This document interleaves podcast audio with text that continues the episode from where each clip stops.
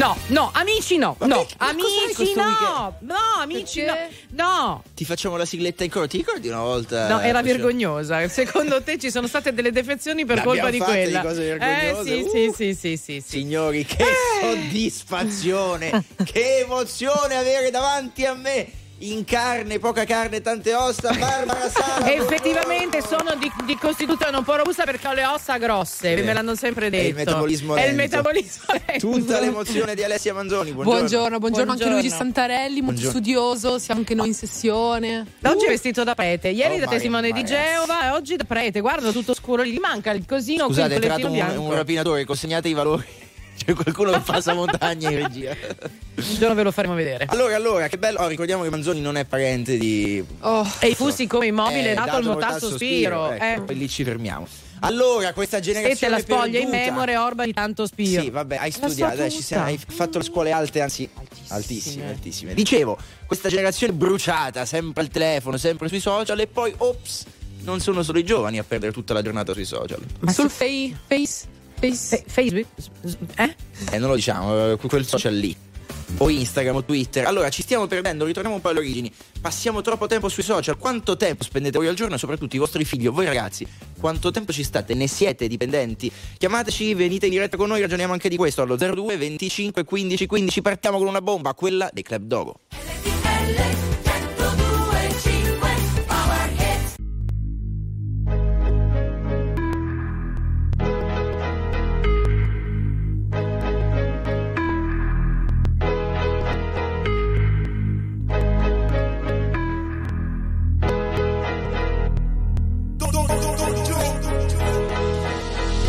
Arrivo dalla nebbia, dallo smog come la nave di The Fog Legata alla strada, perché in strada che ancora sto se ce l'ho fatta qui. Posso farcela dovunque come Frank Jay-Z Lo slang dei miei G, dice Mogra, Nogra, Sese Per questa city sono il poca, lefe, lese Ho una madonna d'oro al collo una madonna d'oro in cielo. Viviamo sopra il limite, moriamo sotto un telo. Dio regalami del tempo invece di un solo tempo Torno e caccio gli infami via come Gesù dal tempio. Glock nei calzoni, alzano il murder rate Cops ai furgoni, i frati mi gridano Mink Jake Ognuno fa la sua parte in questo film tra i palazzi. Da sempre intrappolati nel traffico come un taxi. Pezzi da 100 benzina verde per i ragazzi. Milano mi perdoni o mi ammazzi, decidi. Questa notte che non c'è niente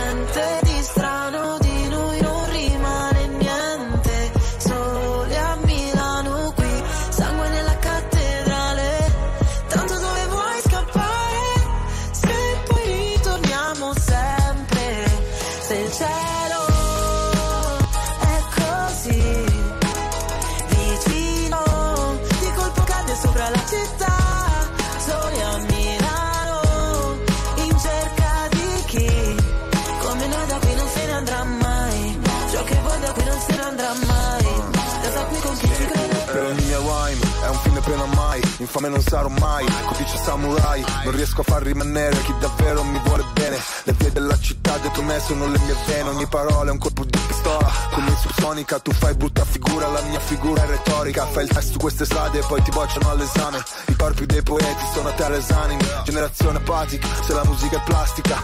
Milano che ti sputa dopo che ti mastica. Girano le ruote di sto macchinone Resto in danger zone. Sul GPS non c'è la via del Signore.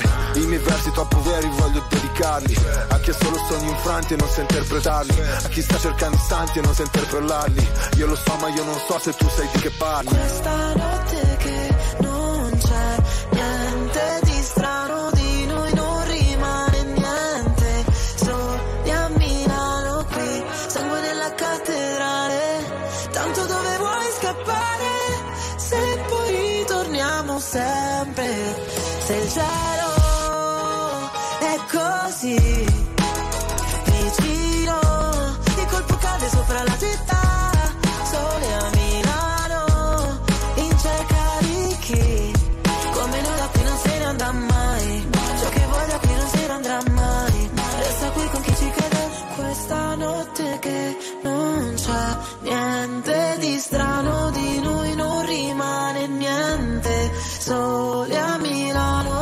ritorno di Club Dogo insieme ad Elodie con Soli a Milano. Questa è RTL 1025, buona domenica, 28 di gennaio.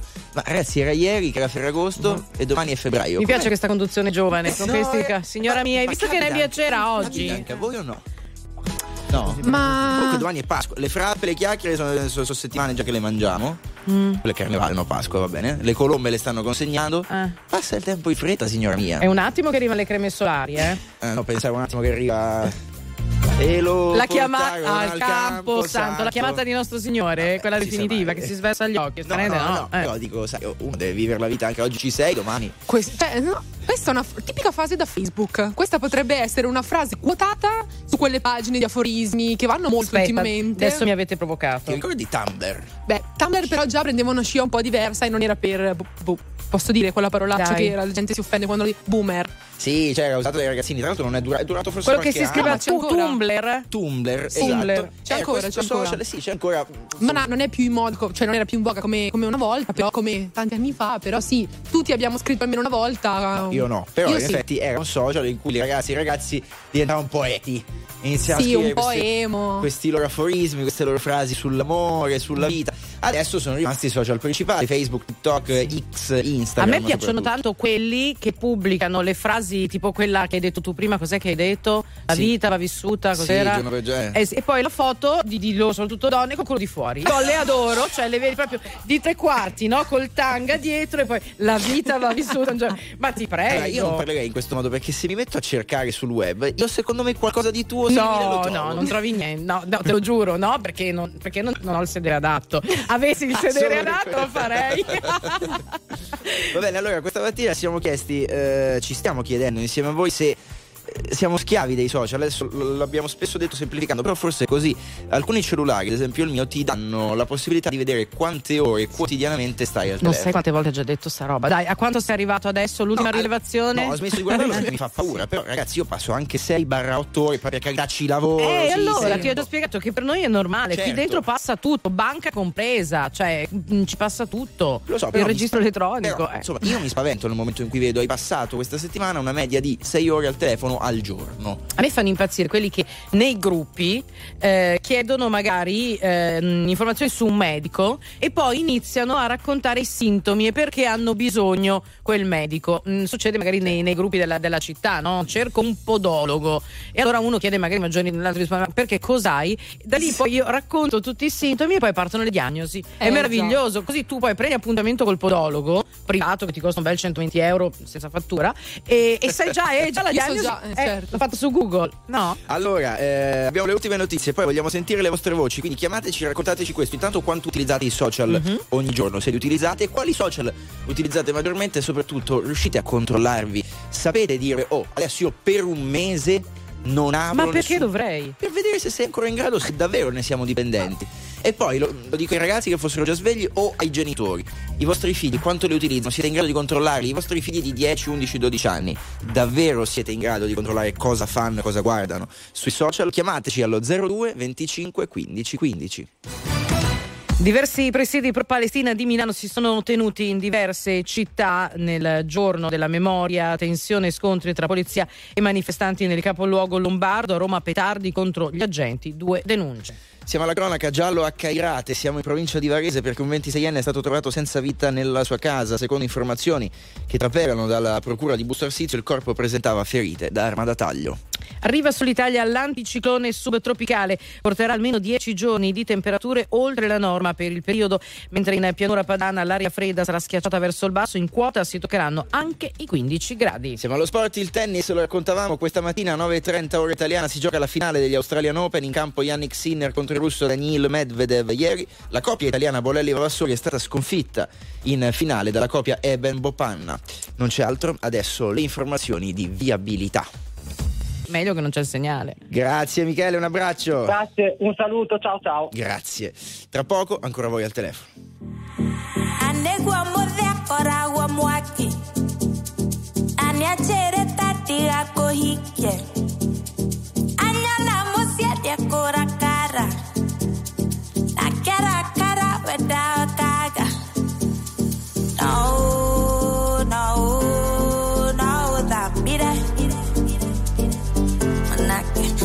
I get out.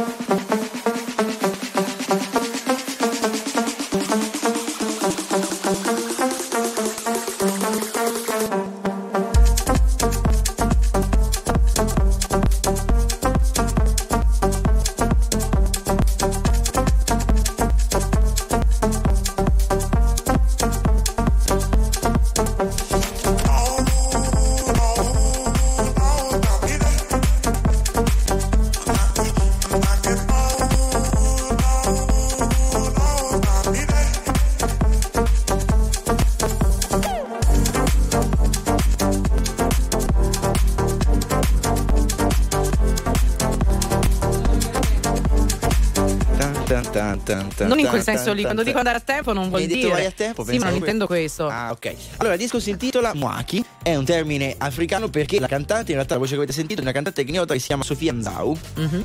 Che se non sbaglio anche nei quartieri che frequentavi tu c'era qualcuno che si chiamava Nzau, ma era tipo... Ma secondo me ce ne sono tanti che si chiamano No, Nzau. nel senso che era il soprannome della street, no? Quella roba, cioè tu ti chiami Barbara Sala, ma nel, nel tuo quartiere come ti conoscono? Come? Cosa sta dicendo? Tra poco No, capirete perché. il Nickname ragazzi, sui castigatore. social. Il nickname sui social. Mai mettersi contro Barbara Sala e tra poco capirete perché. In ogni caso, il produttore Zerber arriva dal Brasile, uno dei top a livello mondiale, dopo il nostro Manuel Bella in regia, ovviamente. Allora, eh, è successo che tra poco torniamo al telefono con voi. Stiamo parlando di quante ore passate sui social. Ecco, si- sareste in grado di stare una settimana senza? Ma io mi domando perché vedere questa cosa. fai, per vedere se ce la Ma fai o i- se ma- davvero ma il tuo resti- telefonino comanda la tua vita. Ma non è che comanda la mia vita, ormai è una finestra sul mondo. Perché io ne frega? Quindi non, ci, quindi non ci sei stare una settimana senza. Ma non vedo neanche il perché, come se tu mi dicessi stai Ma una settimana. sì no? no, ma fai. perché ci sono tutti, cioè voglio dire, le cose che ad esempio seguo io, ci sono tutti i giornali, tutte le televisioni. Certo. Cioè io sono eh, apro questo magico mondo ed è anche Compri il un motivo. quotidiano, guardi un telegiornale, ascolti Non è la stessa cosa, è lo stesso motivo per cui da anni ormai si parla della crisi del settore dell'editoria per colpa dei social network, perché ormai le notizie, mi spiace dirlo, ma prima che al TG passano dai social. Certo. Eh, quindi eh, sarebbe rimanere tagliati fuori. Un conto se tu mi dici dalle 7 di quando torno a casa dopo il lavoro, sto con i figli, sto con mia moglie, eh, mi occupo del- dell'acquario, del mio hobby, porto fuori il cane e allora non li guardo, ma non vedo perché dovrei stare una settimana senza. Non ha senso. Non ce la fa, non ma ce al giorno d'oggi non ha senso, ma non è che non ce la faccio e voglio nascondere la mia debolezza, è che non ha senso nel mondo in cui viviamo oggi. È una nostra appendice ormai, non possiamo vivere senza cellulare. Secondo me. Sì, sì. Abbiamo toccato un tasto dolente comunque eh, noto. Va bene. Chi- chiamateci, chiamateci, Eh, chiamateci. sembra più un tasto dolente suo che deve fare, No. non lo so, il moralizzatore. Perché dovremmo stare una settimana senza? per capire se effettivamente siamo in grado di farlo o no. Cioè, io ho. Mi rendo conto, poi andiamo al telefono, mentre c'è Massimo che ci aspetta, che io mi sposto nei vari ambienti della casa, Eh. dalla camera al bagno, al salotto alla cucina, e ogni volta che mi sposto il telefono, anche se non ci penso, viene con me. E allora questo piuttosto Eh. cerchiamo di non farlo. È la stessa No, cosa. non è la stessa Sì, cosa. Sì, perché portarsi il telefono dietro in bagno è la stessa cosa del non riesco a staccarmi per una Ah, io in bagno non me lo porto. Perché poi una volta ho rischiato di farlo cadere. Eh, ma sì. allora 02 25 15 15 Massimo, buongiorno. Eh, buongiorno. Buongiorno. No, io volevo dire, intanto io con i social non è che sia molto attrezzato, Eh. però vedo che ho due bambini, uno di 13 e uno di 9, che mi fanno impazzire. Si svegliano, telefonino in mano. Anche quello di Eh, 9? Sì, anzi peggio quello di 9. A, a che, Eh. età, a che età hanno avuto loro il primo cellulare? Ah, da, da bambini proprio. Eh, tipo? Eh, il grande già tre anni aveva pure il tablet.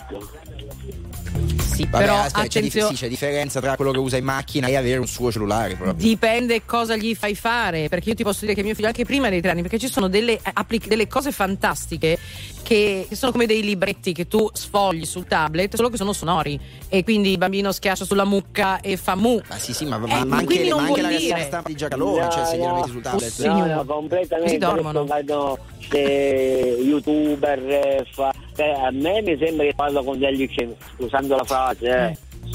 perché non vedo cosa gli impara. Eh, io gli dico, ho- hanno tutto, computer, mettiti il computer fai ricerche. A me piacciono per esempio tipo le cose freedom, eh, eh, cose che ti fanno Quei documentari, cioè, de- de- esatto. ok, ho, ho capito a cosa Focus. ti riferisci. Focus, quelle robe lì, cioè che- il documentario sul Titanic. Sì, ma Vabbè, non detto- puoi pensare che un ragazzino di 10 anni gliene freghi qualche cosa de- del volo delle poiane, eh? Dai. Ma non ti quello interessantissimo. sì. Però io vorrei, cioè, forse sono arretrato io come ho detto prima, ma io prima la- le amicizie ce le vedevamo in strada. Oh. Cioè, eh, E adesso cioè, no. Ormai si parlano solo, giocano con la sono collegati pure con, la- con il telefonino. Con... Ho detto, ma madonna, li rimprovero e si arrabbiano. Eh sì, Poi- perché dovresti rimproverare un'intera generazione. Non ha senso che tu rimproveri i tuoi figli, secondo me, perché fanno una cosa A che gli hai autorizzato tu, perché questi dispositivi glieli avrai comprati tu. Non penso che saranno andati a sette anni in un negozio eh, a comprarseli. Primo. Secondo, fanno esattamente quello che tutta la loro generazione fa. Quindi tu li stai rimproverando per essere inseriti nel loro tempo. Punto. Beh, No, comunicazione. ma, no, io Questo è il, è il ruolo del genitore, dettare eventualmente dei tempi e delle tappe. Voglio dire, prima dei dieci anni tu questa cosa non ce l'hai. Dopo una certa età, secondo me, non riesci più però a dare un ordine tuo, cioè comandano gli altri. Però eh, voglio dire, tu stai eh, rimproverando i tuoi figli perché sono figli del loro tempo. Massimo?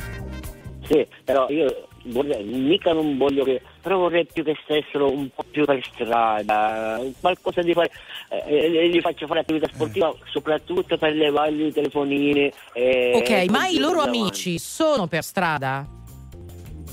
No.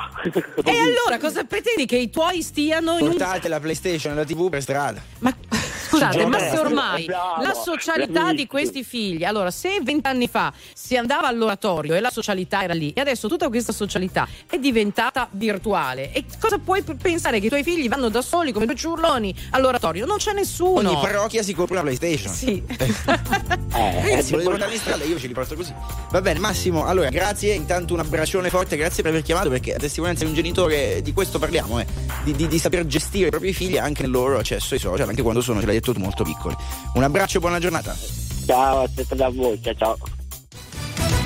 Nella giornata della memoria, la premier Giorgia Meloni ieri ha affermato che con la Shoah l'umanità ha toccato il suo abisso. Il Papa ha detto che il ricordo aiuta tutti a non dimenticare che la logica dell'odio e della violenza non si può mai giustificare perché nega la nostra stessa umanità. Torniamo in Medio Oriente. Secondo il New York Times sarebbe vicino un accordo per una nuova tregua nella striscia di Gaza. L'intesa prevederebbe uno stop al conflitto per due mesi da parte di Israele in cambio del rilascio di 100 ostaggi in mano a Hamas.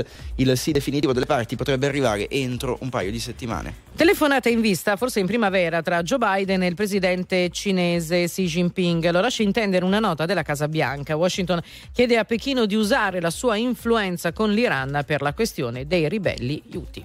Lo sport, abbiamo parlato del tennis, parliamo anche di sci perché oggi sulle nevi di Cortina d'Ampezzo si disputa il Super G femminile, ieri terzo posto per Sofia Goggia in discesa libera, per gli uomini il secondo posto di Guglielmo Bosca nel Super G di Garmisch in Germania.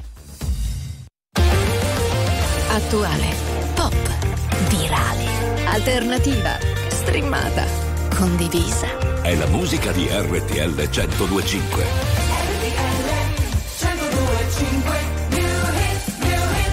It's not my fault. You came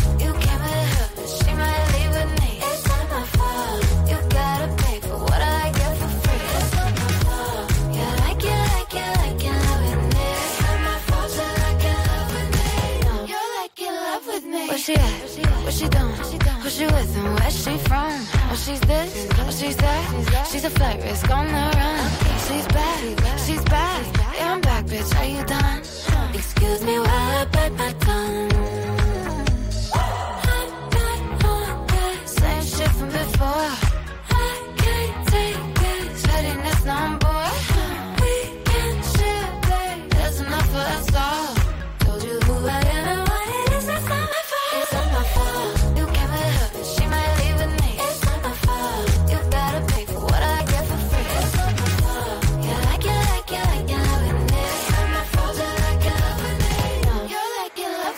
Get a number, get a name, get a good thing while you can. Kiss a blind, kiss a friend. Can a gay girl get a name, man? Same shit from before. I can't take this pettiness no more.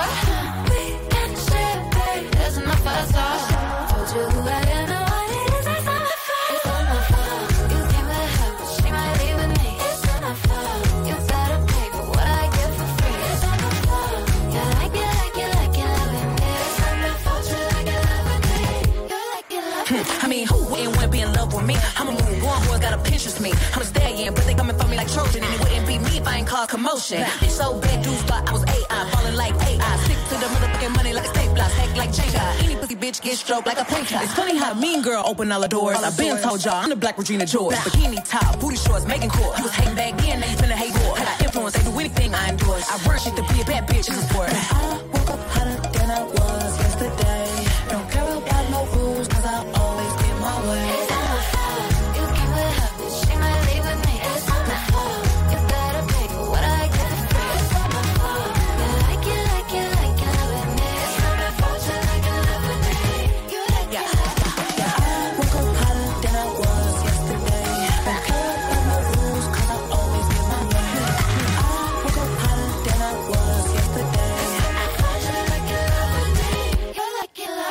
Not my fault, il nostro new hit qui su RTL 1025 Rene Rap e Megan Thee Stallion. Sì, Questo Stallion, Stallion. Stallion.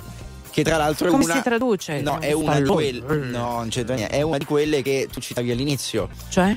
No, lasciamo perdere. Quelle che mostrano il No, corso sui no, social? no, no, Ma hai mostrato tutto qua? È, No. gra- è gravissimo quello che stai E- dicendo. io mi dissocio io e soprattutto non guardo quelle cose lì sui social. Ma, ci- che stai scherzando? Io sono uno di quelli come il nostro amico Massimo, che sui social si guarda. Certo, Focus. Giacobbo, Focus, poi Alberto Angela. Sono settimane, Eh. ma sicuramente succede anche a voi. Ogni volta che fate Eh. qualche tipo di ricerca su Google, poi sui social vi escono le pubblicità, i video suggeriti quella roba. Ma lì. Allora, siccome devo aver per deformazione professionale cercato un paio di volte Un sexy contenuti shop? No, no, ma ti denuncio. contenuti legati all'ingegneria e alla costruzione. Mi escono in Guarda. continuazione video, sai i video di quei tipi che costruiscono nel bosco una capanna fatta solo di bambù. E sono tre ore di video in time lapse in cui ti fa vedere come costruisce la capanna. Oppure oppure Ma vi rendete conto veramente la, cioè la- questo, questo ragazzo ha 24 anni. C'è gente che a 24 anni ha dell'energia e lui guarda i video di questi che costruiscono Eh, le case in guarda, bambù. mi Comunque esistono, credo, de- anche delle trasmissioni tipo La mia casa nel bosco su quei canali. Eh, eh, vedi anche tu, allora. No, non è che li guardo, è che a volte mi è capitato e non c'è niente scanalando. Succede, succede Vi leggo questo messaggio perché non l'ho tanto capito. Buongiorno a tutti, Barbara ha perfettamente ragione. Io ho sbagliato con il telefono ed ora mi pento. Ma in che senso? cioè, si pente di averne comprato uno con poca memoria, poco potente, non lo so, non capisco. Pentiti. Allora 02 25 15 15 continuiamo a sentire voi, c'è Luigi al telefono. Buongiorno. Sì, buongiorno, saluto tutti. Tutti quelli che ti conoscono. Buongiorno Luigi. Buongiorno. Da dove ci buongiorno, chiami? buongiorno.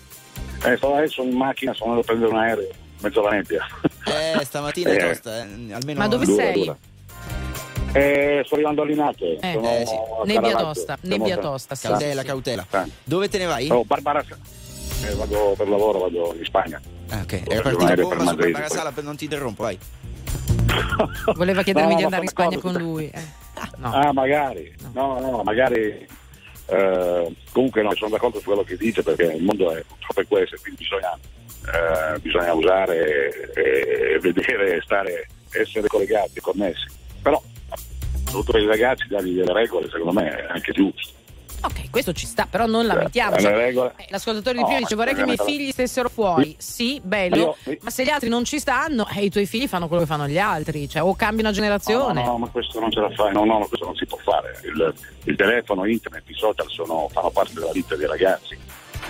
E quindi è giusto, è di tutti, è di tutti. Hai, hai Però- dei figli, Luigi? Ecco, eh, sì, sì, ho figli, ho una figlia di 20 anni che studia. Però vedo che penso che sia giusto che loro abbiano, ma devono essere loro a capire quando usarlo e quando non usarlo. insomma.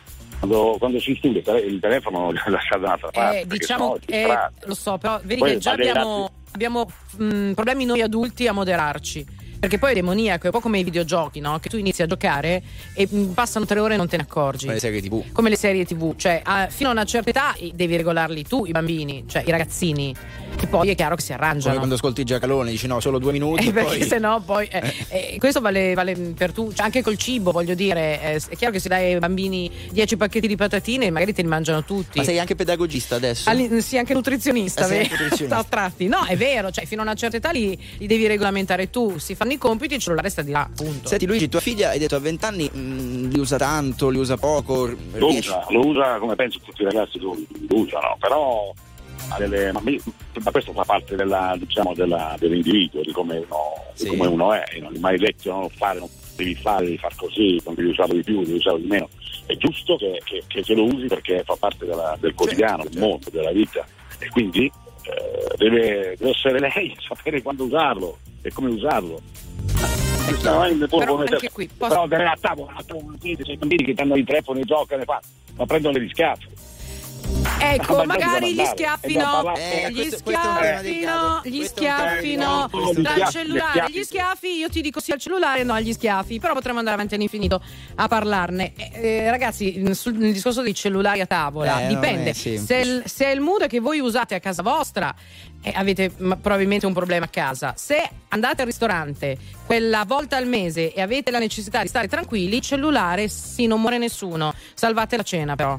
Ok, nessun pedagogista verrà a tormentarvi nel sonno. Luigi, intanto Sì, secondo me, secondo me l'ultima cosa, Sì. un gruppo di ragazzi che vanno a mangiare la pizza, devono mangiare la pizza e devono parlare. Il cellulare non devono eh, tenerlo sul, sul tavolo, sul, e, e Eh, ma, la loro, eh, ma la loro comunicazione Ma- è ma folle, è- sono d'accordo, li vedo anch'io, è folle, ma la loro comunicazione passa attraverso quello perché uno eh, vede il video, lo manda a quell'altro e diventa motivo di discussione, solo che la discussione non è verbale, ma è scritta dentro questo cavolo di telefono. Ma comunicano lo stesso. Non riesco a farmi capire. Non No. riesco a farmi capire. Però Io sto dicendo che stai No, no, lottando no, contro i mulini. invece ti abbiamo capito Sei benissimo. chiarissimo, ma ti sto dicendo che stai lottando contro i mulini a vento. Che stai applicando un modello sociale che andava forse di moda fino a 15 anni fa. Adesso non è più realizzabile, secondo me. E stai lottando contro i. d'accordo. E come fai allora? No, io non lotto, ma non lotto, è la persona che deve, deve regalarsi. Ma tu devi cambiare una generazione, perché questa tavolata di ragazzini, una classe intera, 20 ragazzini, tu puoi agire sul tuo. e puoi mettergli delle regole e puoi prenderlo a schiaffi, visto che li tiravi fuori tu prima. Però cosa fai? Cambi un'intera generazione, li devi cambiare tutti a 20. Allora, vi devo fermare. Comunque, dibattito Sì, siamo in interessante perché ritardissimo. Di questo stiamo parlando. Luigi, intanto grazie perché è preziosa la testimonianza eh, tua di tanti genitori che dicono se io agisco su mio figlio le cose cambiano. Il problema è che non è semplice agire sui propri figli, specialmente se hanno 20 anni. Buon viaggio Luigi, un abbraccio. Ciao. Ciao. Ciao. Allora andiamo avanti, arrivano Mahmood e Blanco con brividi. Ho sognato di volare con te su una bici di diamanti. Mi hai detto sei cambiato, non vedo più la luce nei tuoi occhi. La tua paura cos'è? Un mare dove non tocchi mai, anche se senso non è area di fuga dal fondo. Dai, non scappare da qui, non lasciarmi così. Non toccare i brividi, a volte non so esprimermi. E ti vorrei amare ma sbaglio sempre. E ti vorrei rubare un cielo di perle. E pagherai per andar via Accetterei anche una bugia. E ti vorrei amare ma sbaglio sempre. Mi vengono i brividi, brividi,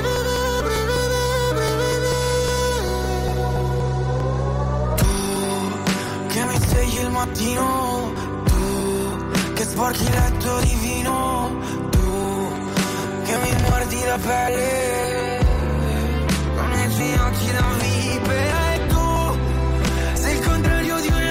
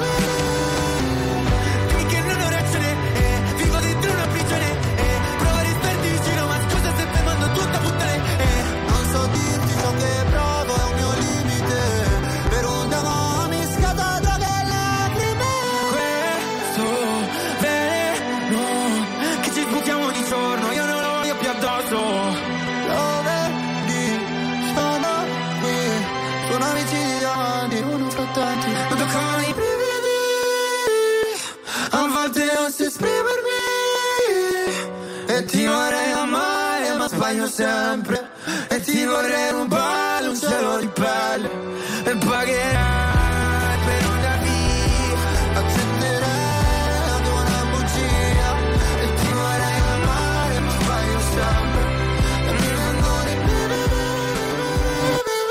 Festival di Sanremo 2022, Mahmoud Blanco con Brividi. Questa è RTL 1025, buona domenica, 28 di gennaio, 7 meno un quarto del mattino. Ragazzi, stiamo litigando, voi non sapete quanto, perché Barbara fa la fustigatrice delle coscienze, perché ormai i ragazzini a tavola a cena comunicano con il cellulare. No, io sto fustigando le coscienze dei genitori. Le modalità di socializzazione, no? Ma Beh, le conoscono, messaggio, ma le anche conoscono, le conoscono perché con gli adulti si relazionano così. Se tu a casa gli hai dato delle regole, quando sono tra di loro, seguono le regole del branco. Non si può Del cambiare. branco? Sì, del branco. Branco sociale. Del giusto. branco sociale, non capisce niente. Eh, no, quando fa bisogna- così bisogna specificare. È il branco. Vedi cosa succede a essere laureati?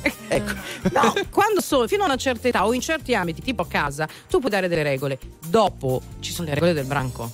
E se tu non le rispetti, non fai parte del branco. Però scusami, se una Ma io non ci trovo niente di male che i ragazzi comunichino tra di loro con i cellulari. Punto. Anche se L'importante sono allo stesso tavolo? Sì, Oh, ragazzi, l'importante- sto facendo io l'anziano e tu la giovane. Ma, eh, Io non sto fa- non è questione di essere giovani o anziani, è questione di capire quello che succede, il cambiamento sociale. Punto. Ma, se si- ma io, io ho provato a non dare il cellulare a mio figlio dopo alla, alla partita di, di basket, era l'unico a non averlo. Di conseguenza era lì con la testa sopra il cellulare di un altro. Punto. Se adesso la loro modalità di relazione è quella, passasse pure da questo. Tanto a casa sanno comunicare con i genitori in altro modo. Dici? Sì, allora a casa se non lo sanno fare è un problema del genitore, è un problema del genitore, ma fuori è giusto che un ragazzo nel 2024 faccia così, punto, non ci trovo niente di male. E non mi metto neanche a combattere con i mulini a vento, l'importante è che la relazione con gli altri, con i pari, sia sana, educata e rispettosa, che poi sia verbale o scritta o tramite, non lo so io, i link Vocali. o i vocali, quello è, è una modalità. Torniamo al telefono, sentiamo Stefania cosa ha da dire. Buongiorno. Allora, buongiorno, io ho una figlia di 8 anni e il cellulare lo uso pochissimo in quanto ricevo, eh, chiamo e la bambina non me lo chiede il cellulare, disegna, scrive, fa altre cose non usa il cellulare A perché otto a anni 8 è anni piccola. fanno quello che vede fare la mamma, Ok. capito? Ok. A otto anni è normale, possiamo Sì, risentirci sì, tra sì, tre sì. anni? Eh sì, tra Eh. tre anni magari fa quello che fa il branco. Eh. Sarà così, sarà Compagnu- così. Eh, I sarà compagnucci così. e compagnucce, dico così, saranno piccoli, Eh. di tua figlia, Sì. lo utilizzano invece il cellulare, che tu sappia? Sì, lo utilizzano e molto, molto, Perfetto. molto, tua molto, figlia, molto. Tua figlia soffre il fatto di essere, non dico l'unica, ma eh, una bambina che non ce l'ha rispetto a tanti amici che ce l'hanno o che lo usano? Assolutamente no. Ma perché a otto anni sono in pochissimi ad avere A un cellulare, ma stai anni, scherzando? Ha detto che invece tanti lo usano. Sì, magari lo- usano per eh, con sopra dei giochi, non hanno la connessione, non ha dentro la SIM. Eh, non lo so, eh. A otto anni, Mm. no, a otto anni io penso di non averne praticamente conosciuti. Lo usano magari quando si esce per tenerli buoni, e questo sì. E invece la nostra amica dice, magari non so, stiamo al ristorante, stiamo aspettando, io la faccio disegnare, le porto un libretto da leggere. Ma a otto Sì, anni è normale che sia così. no. Il, eh, il- problema inizia dagli 11 a salire, dove poi non riesci più a controllarli. Va bene, Stefania, grazie per averci Va bene, un prego, un bacio, un abbraccio. Ciao, ciao, ciao, ciao. Allora, interessante perché poi, insomma, passa forse tutto anche da lì, no? Da come è venuto su il figlio, come da come è venuta sulla figlia. Fino a un certo punto. Poi non ce la fai più. Ce, Biagio la, non ce la Antonacci. faccio più con te? Eh? Concepisco la domenica come giornata speciale. Anzi, di solito peggiorano le mie condizioni umorali. Ho gli amici che mi scrivono: Se sei da solo e non sai ancora dove andare, noi ti aspettiamo per cena. Io vorrei poterti portare. C'è sempre quel piccolo particolare. Avrei voluto tradirti, ma non si può fare. E ci ho provato davvero, Voglio contarti un leone, ma non si può fare. O non morire d'amore, ma non si può fare. Volevo farlo davvero, davvero, davvero, davvero ho provato, ma non si può fare. Adesso dove sei?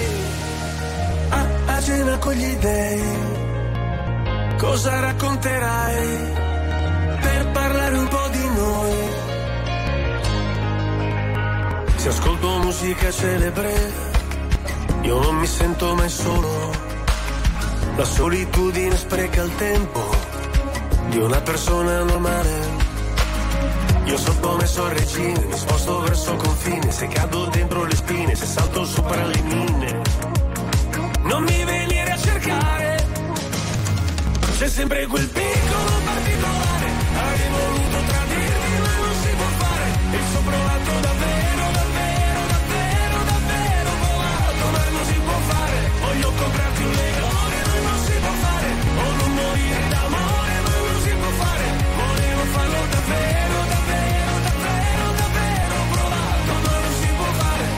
adesso dove sei? Cosa racconterai per parlare un po' di noi?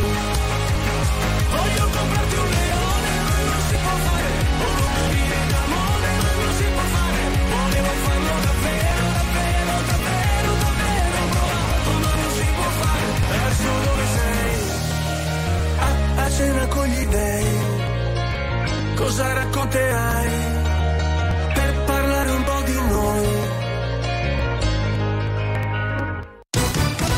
Diversi presidi pro-Palestina si sono tenuti in diverse città italiane ieri nella giornata della memoria. Tensioni e scontri tra polizia e manifestanti a Milano, a Roma petardi contro gli agenti, due denunce. L'Agenzia delle Nazioni Unite per il soccorso e l'occupazione dei profughi palestinesi è nella bufera, anche l'Italia ha sospeso i fondi dopo l'accusa di terrorismo di alcuni dei suoi membri. Identifica identica decisione per il Canada, Regno Unito, Australia e Germania. L'agenzia parla però di azione scioccante. Giallo in provincia di Varese a Cairate, un 27enne è stato trovato senza vita nella sua abitazione. Secondo informazioni che trapelano dalla procura di Busto Arsizio, il corpo presentava ferite da arma da taglio. Parliamo anche di calcio e degli anticipi della 22esima giornata in Serie A. I risultati di ieri: Atalanta Udinese 2-0, Juventus Empoli 1-1, Milan Bologna 2-2. I rossoneri hanno sbagliato due rigori. Solidarietà Mike Magnan fermata per un minuto la gara al Meazza. Sono le 6.52, siete su RTL 102.5, domenica 28 di gennaio. Mi piace litigare un po' su questo perché poi si ritorna, ieri parlavamo un po' di scuola, no? Anche il discorso social, figli, genitori, si ritorna sempre lì. A quanto è difficile essere genitori, a crescere dei figli che abbiano un minimo di cervello, un po' la testa sulle spalle. E questo tu ti limiti a insegnarli, perché poi dopo un po' non puoi più controllarli. Punto. Cioè, e quindi devi pregare di avergli dato gli strumenti Es- giusti oh, per gestire brava, tutto, brava. tutto quello che eh, assorbono anche fuori. Esatto, non li puoi controllare, ma sei fatto, io credo, eh, perché ho 24 anni, quindi nel Eh, ma senso questo vale so. per qualsiasi generazione, non è un problema di adesso. prima il tuo ragazzo Eh. o ragazza sarà in grado di Eh, ma giudicare questo valeva che- anche 50 anni fa. Se tu Certo, hai educato certo. bene dei ragazzi, mh, è meno probabile che partecipino a- ad una rissa fuori dal bar perché uno ha guardato una ragazza. Cioè, è, è la stessa cosa. Andiamo da Ilenia, buongiorno Ilenia.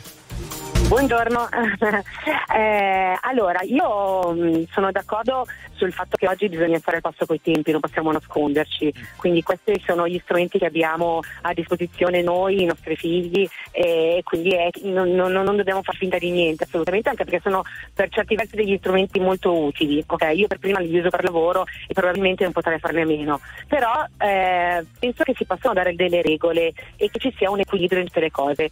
Io ho quattro figli, con i nostri figli la regola è che fino ai 14 anni il cellulare non serve e i nostri figli più grandi che ormai hanno superato quella fascia d'età eh, hanno fatto tutto il percorso delle scuole medie senza cellulari e non hanno avuto nessun tipo di problema, erano pieni di amici. adesso? incontra- Cioè, quando hanno fatto Adesso questo uno- percorso? Adesso uno ha 16 anni e l'altro ne ha 15, ok? E ci sono ancora i più pi- sì, e ci sono ancora le più piccole che invece sono una ancora alla seconda media, a 12 anni, l'altra al quinto elementare e di questa cosa qua dico la verità non ne hanno mai sofferto, anzi per certi versi eh, sono io a dire invitate gli amici a casa a giocare, a fare i compiti, a studiare, a guardare un film. Ma una qualsiasi cosa non cosa. esclude l'altra, però, attenzione.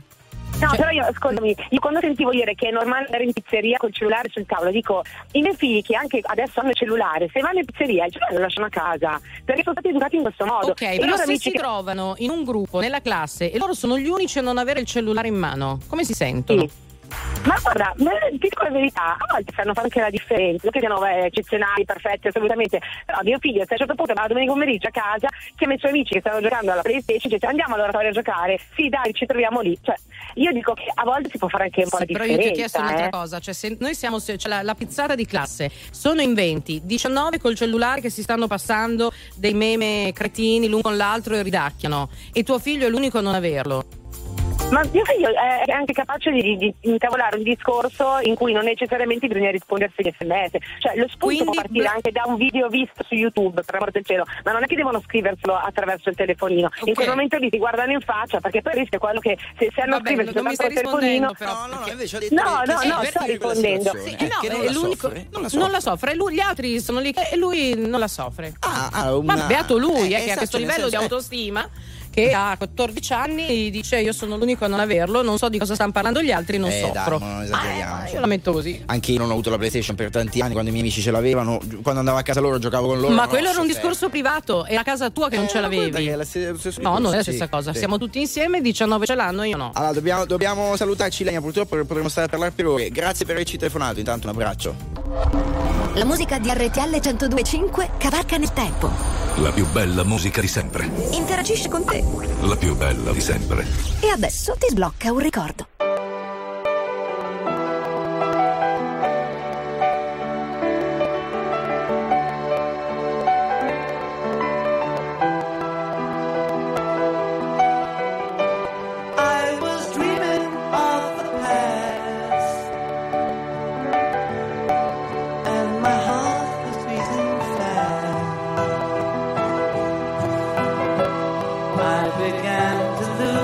Control.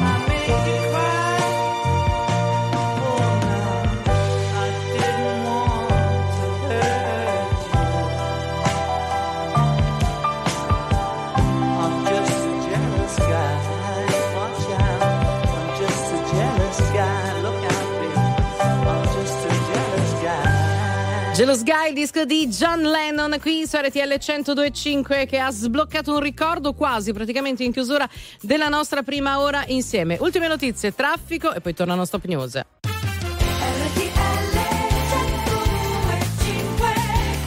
Amici, le 7.06, buona domenica, buona domenica, il 28 di gennaio siete su RTL 1025 Very Normal People, questo è Non Stop News, fino alle 9, poi arriva anche l'indignato speciale, poi una grande mattinata di sport da seguire tutti insieme. Ma quindi anche tu fai le foto del cibo prima di mangiarlo, poi scrivi. Vero, poi quello è un argomento porn. sì, che non abbiamo affrontato ma è interessante. Eh, quella è una cosa che mi manca, però Sì. chissà che magari un giorno ci arrivi anch'io. Subito la nuova canzone di Justin Timberlake. If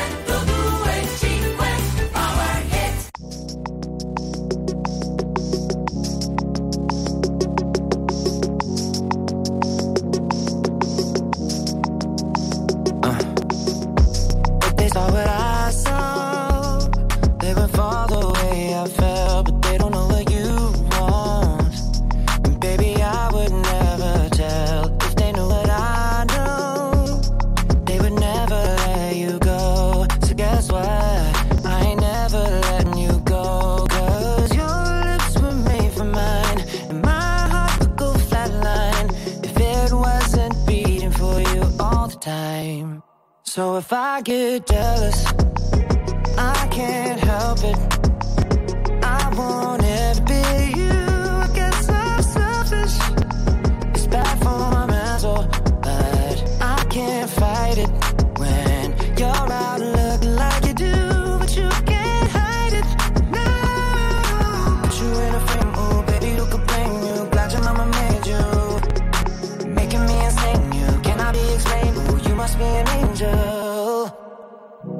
Every time the phone rings, I hope that it's you on the other side. I wanna tell you everything, everything that's on my mind, and I don't want any other guys taking my place, girl. I got too much pride. I know I may be wrong, but I don't wanna be right. Cause your lips were made for mine, and my heart would go flatline if it wasn't beating for you all the time.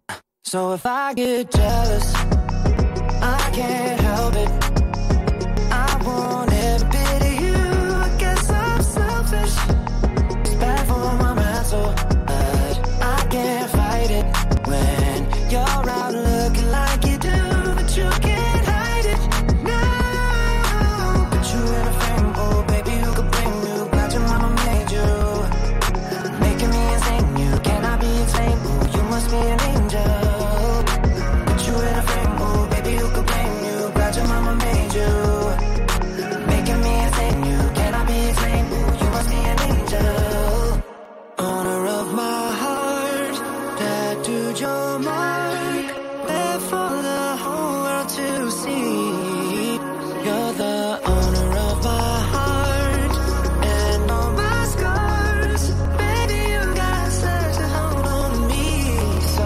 if I get jealous,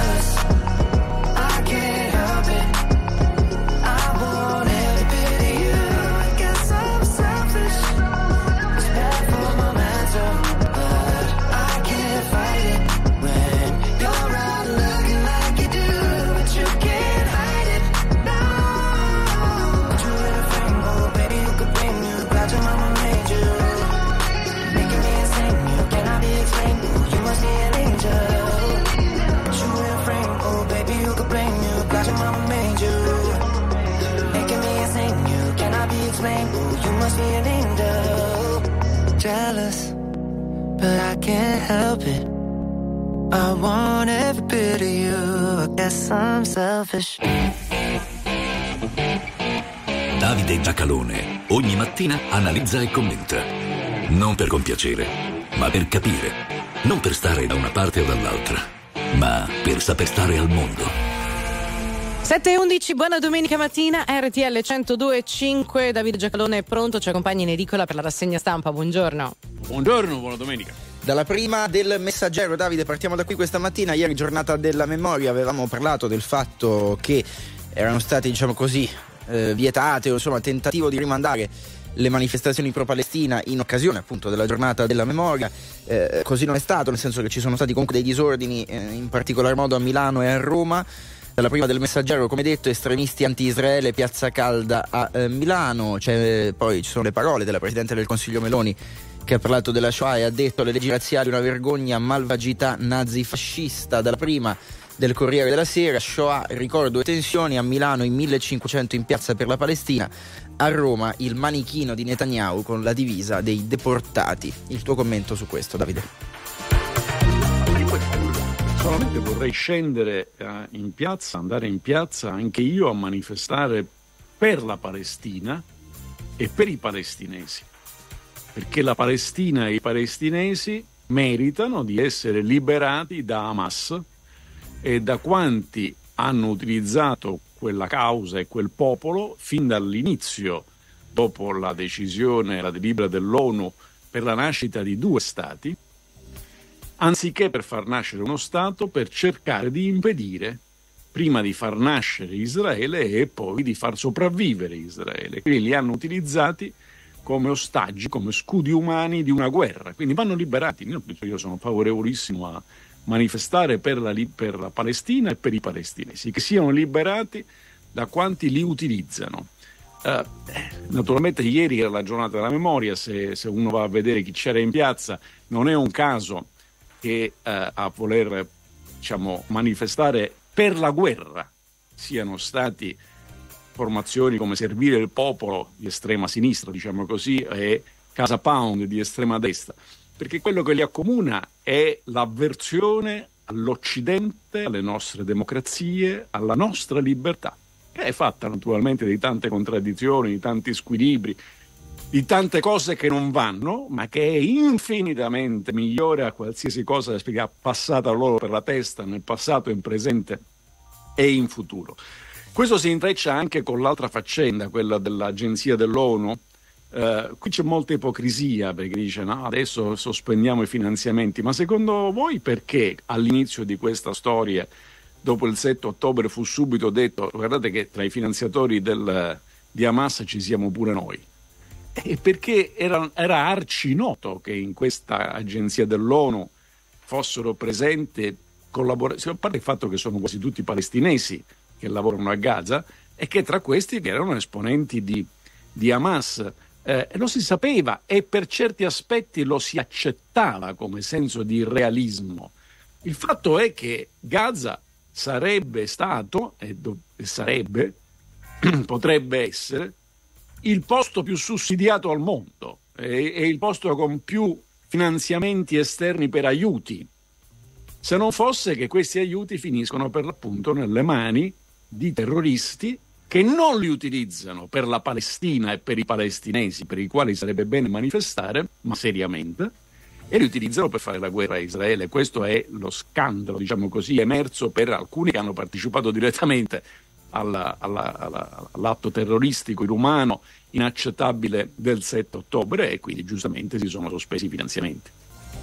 Davide, cambiamo decisamente argomento. Siamo nelle pagine interne della Repubblica, troviamo la notizia altrove. I trattori bloccano l'autostrada del Sole, siamo pronti ad arrivare fino a Roma. Ci sono delle accuse all'Europa mosse dagli agricoltori, blocchi e presidi in tutta Italia contro il Green Deal, il governo e le tasse. Gli agricoltori contestano il mancato rinnovo degli sgravi IRPEF. Allora, Uh, i, manif- il, i, i, trattori e i agricoltori manifestano contro l'E- l'Europa, poi sarebbe l'Unione Europea, vabbè, insomma. E, e, e uno dice, perfetto, vediamo per quali ragioni. Perché che io sappia, l'agricoltura in Europa è il settore più finanziato, più sussidiato e da più lungo tempo. La PAC, la politica agricola comune, precede di, di molti anni la stessa nascita dell'Unione Europea, proprio coincide con la nascita della prima comunità economica europea. Quindi uno dice, vediamo un po', visto che siete il settore che, prende, che prende più soldi, ma giustamente. E la, la, sostanza qual è? La sostanza è che c'è nella parte relativa al Green Deal, eh, quindi all'impegno europeo per l'ambiente, cosa di cui il, chi, chi, si occupa di agricoltura dovrebbe essere molto, molto attento o no? c'è la, la, la, la, destinazione del 30% delle risorse della PAC, cioè per l'appunto quello degli aiuti europei all'agricoltura, verso le compatibilità ambientali, cioè la salvaguardia dell'agricoltura, del futuro. Ma questo lo sapevano gli antichi, cioè voglio dire, se tu vai alle origini del, della, della mente umana, Sappiamo per certo che se tu peschi tutto il pescabile poi non c'è più pesce, se tu coltivi senza regole e senza rispetto per l'ambiente poi non c'è più terra, che se usi troppi sostanze chimiche per ottenere più prodotto oggi ti troverai più problemi domani, cioè non è che mica sia una scoperta degli ultimi 30 secondi. La sostanza profonda di questa storia che ha scatenato prima in Germania perché si è diffusa in tutta Europa eh, prima in Germania e poi diciamo a fenomeno imitativo molto forte in Francia, adesso queste cose in Italia, è in realtà il, la, la, il, sostegno per il gasolio, la parte di sostegno per il gasolio. Tra l'altro il ministro Lollobrigida del governo italiano ha detto fermi tutti, ma perché protestate? Noi siamo d'accordo con voi, continueremo a darvi contributi per il gasolio, che significa però che per il conte la sola Cesira quando va al supermercato o va al mercatino e compra una zucchina, deve sapere che sta pagando la zucchina quello che paga la zucchina, più quello che paga come contribuente per dare i contributi sul gasolio, cioè la zucchina costa di più di quello che sembra. Vole, questa è una scelta sennata? Per carità, ma io, cioè, si può, tutto si può ragionare, però bisogna ragionare onestamente, non è che quei soldi arrivano da Marte, non è che sono i soldi del contribuente che quindi compra prodotti agricoli a più alto prezzo. C'è un uh, tema interessante oggi se lo trovate sul messaggero, nelle pagine interne, eh, eh, molto bello, la pasta italiana domina, cioè le nostre esportazioni ormai volano al 43%, beh, siamo il paese della pasta e quindi dominiamo questa parte del mercato. Eh, però per fare tanta di, quest- di questa pasta, noi il grano che coltiviamo non basta E quindi importiamo grano dal Canada, dalla Francia, dalla Grecia, importiamo grano, il grano dall'esterno. Badate che molti di quelli che protestano sono contro queste importazioni, quindi sono contro il Made in Italy. È troppo facile fotografare un trattore e dire questo è l'interesse dell'agricoltura. No, questo sarà l'interesse di quello che ha mosso quel trattore. Il resto della storia dovete un po' imparare a, a, a cercarla e a conoscerla. Anche perché io vado a memoria, Davide, non ricordo una manifestazione di recente di qualsiasi tipo fatta da chiunque per cui il governo di qualsiasi tipo non abbia detto siamo dalla vostra parte. appunto. Eh, opp- opp- oppure è, è una priorità del governo, tutte priorità del governo. Comunque, perché la, siamo la contenti. metteremo al centro del tavolo. Cioè, esatto, ta- se c'è un tavolo, non sappiamo, eh, ma c'è un- poi sopra magari non c'è niente, ma il tavolo c'è. Allora, 60 secondi di viabilità, poi siamo insieme. 7.20 del mattino, questa RTL 102.5, domenica 28 di gennaio, siamo in rassegna stampa con Davide Giacalone. Davide, nelle scorse ore c'è stata una festa, eh, la festa di Forza Italia che ha ricordato i 30 anni dalla discesa in campo di Silvio Berlusconi, c'erano anche diversi eh, ex big, diciamo così, del partito, sono a pagina 14 del Corriere della Sera, Forza Italia ritrova, tra virgolette, i big dell'economia, la strategia per superare il 10% alle urne. A Milano c'era anche Letizia Moratti che ha parlato di ponte con la società civile, poi ci spiegherai insomma, cosa intendeva. E c'era il ministro degli esteri italiani ovviamente che ha parlato di privatizzazioni, è tornato su un tema di cui stiamo parlando molto in questi giorni, ha detto non sono delle svendite. Davide. Altra questione d'attualità, diciamo, Forza Italia era la novità assoluta nel 1994, sono passati 30 anni e in 30 anni le novità poi si consolidano, addirittura hanno quelli della prima ora che, che ricompaiono, diciamo, come in, un certo senso un po' come reduci, perché? Perché sono passati 30 anni. 30 anni fa Silvio Berlusconi fece quel, diffuse quel filmato, le- le- l'Italia è il paese che amo, eccetera, eccetera, la calza, tutte le cose che sono state E vedo che nel, diciamo, nel ricorrere del trentennale molti si sono chiesti tra commentatori, analisti, eh, ma cosa resta di Berlusconi? Cosa resta di Berlusconi? Ho visto una battuta cinica ma efficace di Marcello Dell'Utri che alla domanda cosa resta di Berlusconi ha risposto le ceneri. Però io trovo abbastanza strana questa domanda perché di Berlusconi rimane tutto. Ma come fate a non, vedere, a non avere gli occhi per guardare? L'intero mondo politico italiano è strutturato esattamente come lo strutturò Berlusconi nel 1994.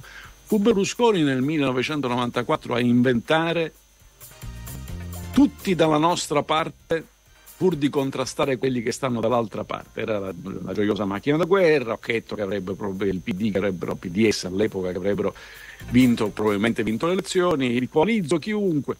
Quella- quello schema lì, che io chiamo del falso bipolarismo italiano, quello schema per cui il principale nemico si trova dentro la coalizione che mi porta a vincere al governo, lo schema per il quale si vince contrapposti agli altri senza mai pigliare più di un, un- un voto più della maggioranza, eh? mai, perché mentre la prima Repubblica si governava avendo la maggioranza assoluta dei voti degli italiani, nella seconda Repubblica non è mai successo, mai avuto nessuno la maggioranza assoluta del voto degli italiani. Eh, quello schema lì è, è esattamente quello che, in, in- che è in vigore ed è quello che porta i governi ad avere delle crisi non perché l'opposizione prevale, ma perché dentro la maggioranza uno o due coalizzati comincia a fare le bizze. Quindi Berlusconi, di Berlusconi c'è assolutamente tutto, altro che, ma probabilmente anche perché non c'è più stato nessuno capace di creare, dare sostanza, dare programmi, dare idee a uno schema diverso. Davide, un altro argomento, sempre però di strettissima attualità, che riguarda l'Italia e in questo caso la Francia. Siamo nelle pagine interne della stampa, c'è un'intervista al fisico Stefano Buono, che in realtà è l'amministratore delegato di una start-up torinese legata al nucleare. Le rinnovabili non bastano, serve il nucleare, Macron lo ha capito e vuole investire su di noi. Allora, la sta- Stefano Buono italiano, come, come il nome e cognome lasciano intendere facilmente, una- la startup in realtà è di diritto inglese, ma questo è irrilevante, cioè, nel, mondo non è, è l'intestazione societaria. Quelli che dicono, ah, hai, hai messo la società nel posto, ecco, se non è un posto da evasori fiscali va benissimo, cioè, è tutto lecito, ma la cosa importante è quello che c'è dentro la soci- questa startup, cioè tecnologia per piccoli reattori. Eh, ehm, allora, nucleari ovviamente. Allora il tema qual è? è che in Italia non se lo fila praticamente nessuno. Il tema non è manco l'ordine del giorno. Ogni, ogni tanto c'è qualcuno che fa una sparata, dice bisogna tornare al nucleare, e poi, e poi dice, beh, questa l'ho detta, adesso, adesso... Poi bisogna farlo. Mentre la Francia, che è un paese nucleare dal quale noi importiamo energia elettrica fatta col nucleare, la Francia che guarda al futuro, Macron che guarda al futuro, incrocia buono e che dice senti perché non ci parliamo? Ci potrebbe essere una partecipazione nostra vediamo come possiamo lavorare assieme. Beh questo si chiama governare. Poi si può essere favorevoli o contrari io sono favorevolissimo. Ero favorevolissimo quando si fece il referendum e trovo che sia stato un gesto di masochismo italiano lasciare il nucleare. Ed è la cosa più ecologica è più rispettosa dell'ambiente, scorie comprese, se noi cominciamo a scrivere le scorie, scorie comprese è la cosa più ecologi- diciamo, ecologicamente compatibile che ci sia circolazione. Detto questo, bisogna farlo. Ecco, la Francia si avvia a farlo, noi, fa- noi facciamo le interviste. Allora, cito, esatto, questa direi che è una sintesi ottima. Noi facciamo gli influencer di come funziona eh, su certi temi in questo paese, va bene. Allora, uno sguardo anche ai quotidiani sportivi prima di chiudere la rassegna stampa. L'apertura della Gazzetta dello Sport inevitabilmente è dedicata alla finale degli Australian Open di oggi. Siamo tutti Sinner, salto allo slam a Melbourne alle 9.30 la finale con Medvedev, l'ultimo trionfo di un azzurro, ricorda la Gazzetta, di Adriano Panatta a Parigi 48 anni fa. Quindi insomma la, la giornata di oggi è quella delle grandi occasioni. Tra l'altro, proprio dalle 9.30 seguiremo in diretta il match di Sinner qui su RTL 102.5 con il commento di Massimo Caputi, ma poi seguiremo anche lo sci, insomma, tanto sport questa mattina. Davide, l'appuntamento alle 9 per l'indignato speciale. A più tardi e buona radiovisione a tutti.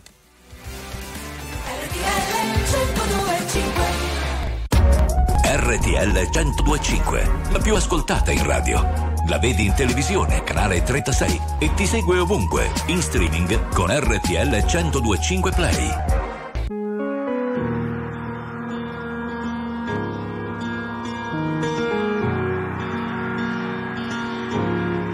Parlami d'amore, cambia la visione.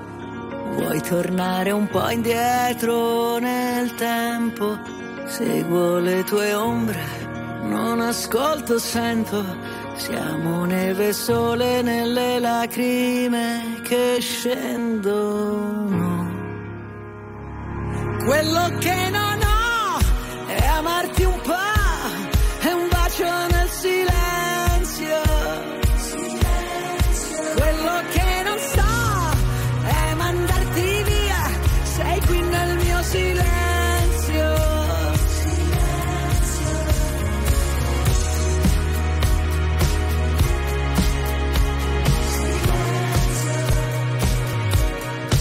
Tutto quel casino, tutta quella gente, noi ci siamo persi e ritrovati sempre. Parlami d'amore senza più parole,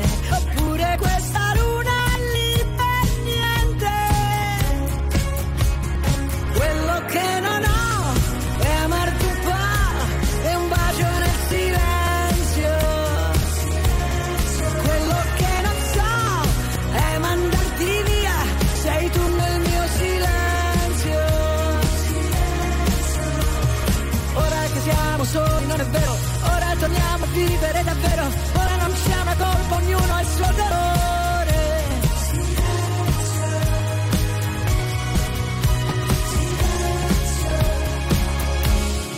Quello che non ho, ora lo so, sei tu nel mio silenzio.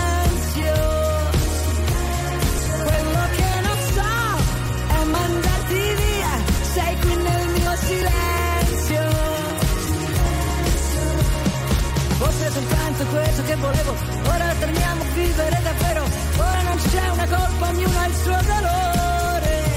Forse che siamo soli, non è vero, ora è la volta buona che ci credo, e se mi piace adesso non ti lascio andare via.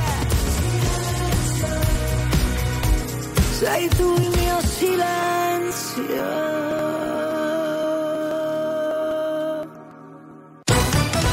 Diversi presidi pro-Palestina si sono tenuti ieri in diverse città italiane proprio nella giornata della memoria. Attenzione, scontri tra polizia e manifestanti a Milano. A Roma invece petardi contro gli agenti, due denunce. Torniamo in Medio Oriente, secondo il New York Times sarebbe vicino un accordo per una nuova tregua nella striscia di Gaza. L'intesa prevederebbe uno stop al conflitto per due mesi da parte di Israele in cambio del rilascio di 100 ostaggi in mano a Hamas.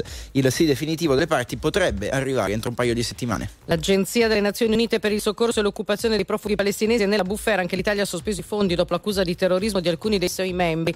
Identica decisione per il Canada, il Regno Unito, l'Australia e la Germania. L'agenzia parla di azione scioccante. Torniamo in Italia, siamo alla cronaca a Cairate, in provincia di Varese. Si indaga per omicidio dopo il ritrovamento del cadavere di un uomo di 26 anni. Il corpo si trovava all'interno del suo appartamento. Secondo le prime informazioni trapelate, la vittima sarebbe stata uccisa a coltellate. Le proteste degli agricoltori ieri a Orte è bloccata per alcune ore l'autostrada del Sole, presidi anche a Pescara e in provincia di Enna. Raduni sono previsti martedì in varie zone della Lombardia, in Toscana e in Sardegna. Siamo allo sport, partiamo dal tennis. Questa mattina alle 9.30 ora italiana a Melbourne si giocherà la finale degli Australian Open di fronte a Yannick Sinner e il russo Danil Medvedev. Il commento della partita con Massimo Caputi sarà in diretta su RTL 102.5. Per lo sci oggi sulle nevi di Cortina d'Ampezzo si disputa il Super G femminile, ieri terzo posto per Sofia Goggia, testimonia la DRTL 102.5 nella discesa libera. Per quanto riguarda gli uomini, il secondo posto di Guglielmo Bosca nel Super G di Garmisch in Germania. Non ci sono altre notizie per il momento, l'informazione tornerà più tardi qui su RTL 102.5. Adesso ascoltiamo il nostro new hit. Attuale, pop, virale, alternativa, streamata, condivisa. È la musica di RTL 1025.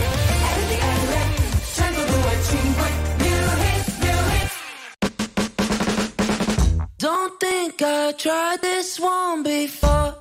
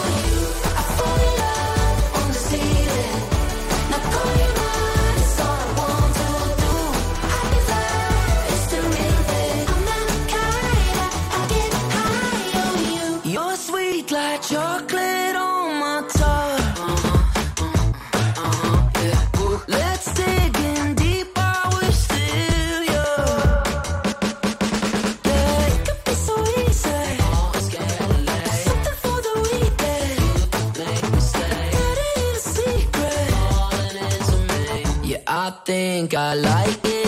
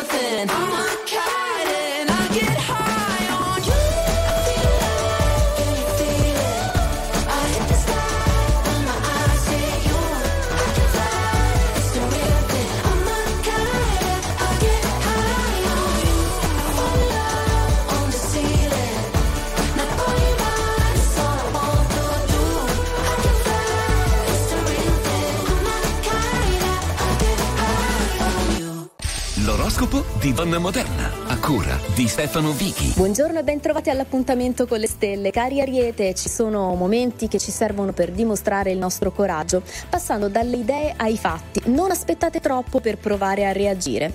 Cari amici del Toro, Saturno vi consente di credere a ciò che sentite dentro di voi, di potervi lanciare in impegni e promesse senza troppa paura di fallire. Non capita così spesso, approfittatene.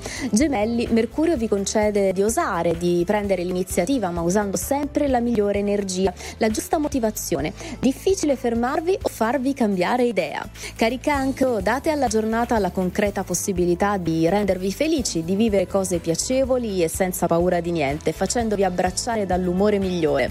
Leone, avrete spesso a che fare con persone che sanno mantenere la parola data, che vi rispettano per ciò che siete e che vi faranno sentire importanti. Amici della Vergine, mettete da parte i dubbi e la prudenza per accogliere una giornata capace invece di soddisfarvi, di non illudervi o sorprendervi mai più di tanto. Bilancia, compite un piccolo sforzo per rendere ancora più solido e credibile il vostro rapporto con i sentimenti, con lo stare con gli altri, provando ad amare. Scorpione, è tempo di dimostrare che avete deciso qualcosa e di metterlo in pratica. Certe idee o intenzioni che ora possono diventare reali e concrete finalmente. Sagittario, contate pure su emozioni che stanno in equilibrio, su energie interiori che vi faranno sentire forti ma anche e soprattutto gentili. Siete simpaticissimi. Amici del Capricorno, ottime idee e intuizioni che riguardano il lavoro. Le cose che dovrete fare già domani, beh, ascoltatevi perché le vostre idee ora funzionano e rispondono. Acquario, la giornata vi concederà tutto il tempo necessario per stare bene, per sentirvi sempre a posto con le cose del momento. Una bellissima energia tutta da vivere. Infine, cari pesci, oggi niente sembra pesarvi, nulla vi fa sentire troppo legati a qualcosa o costretti a fare. Riempitevi la giornata di tante cose belle, di una sana fantasia.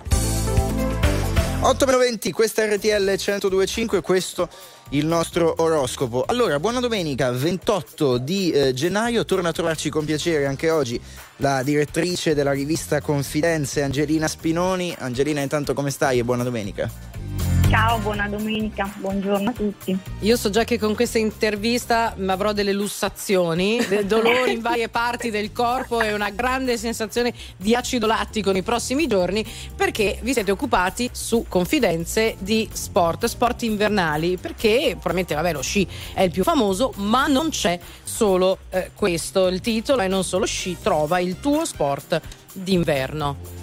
Qual è il mio sport, Eh, Angelina? Ma allora non lo so, il mio sport d'inverno è stare a leggere mentre gli altri vanno a sciare, però diciamo che- Brava, brava. E poi io e te andiamo a praticare l'altro sport che è il bombardino nel rifugio. La perischi. O la perischi, molto bene.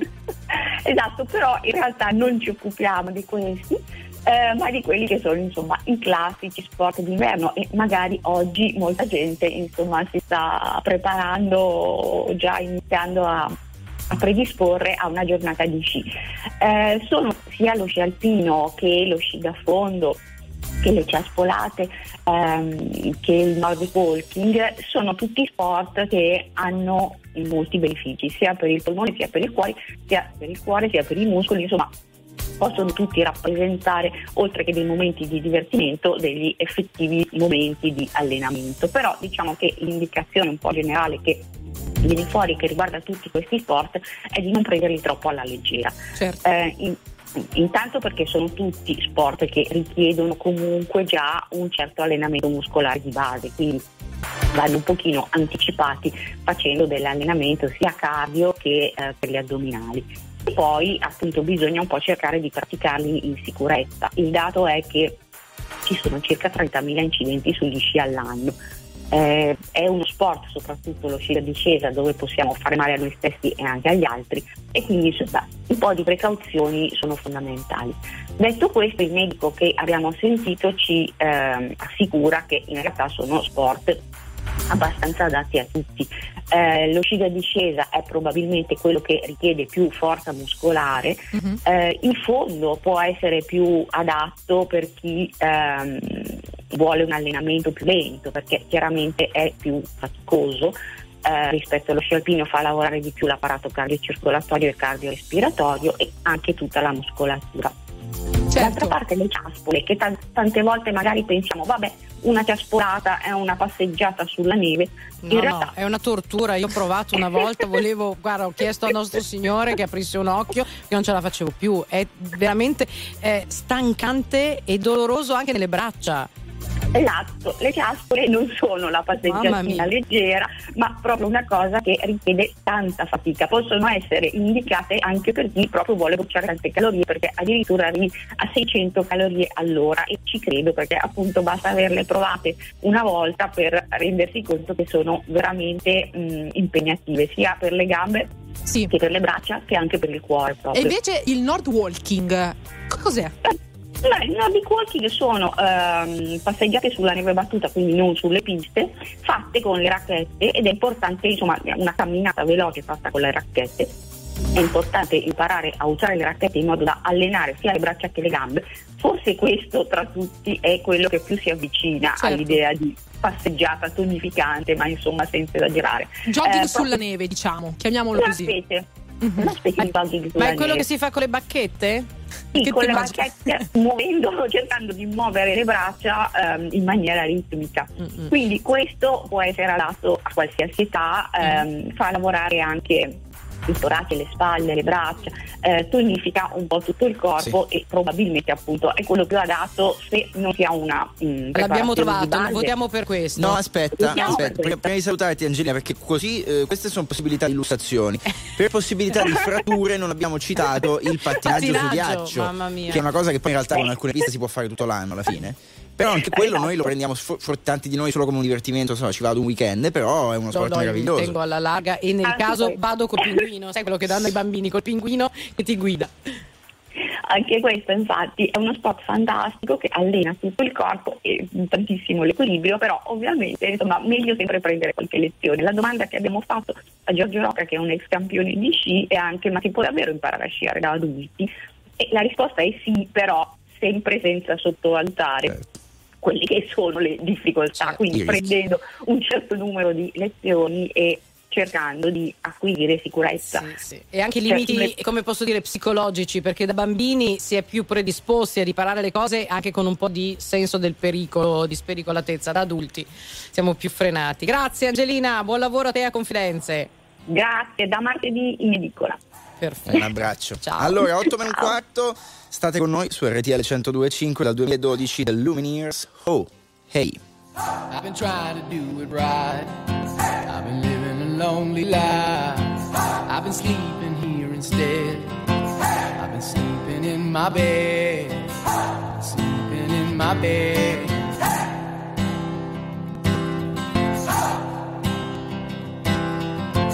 So show me family, all the blood that I will bleed.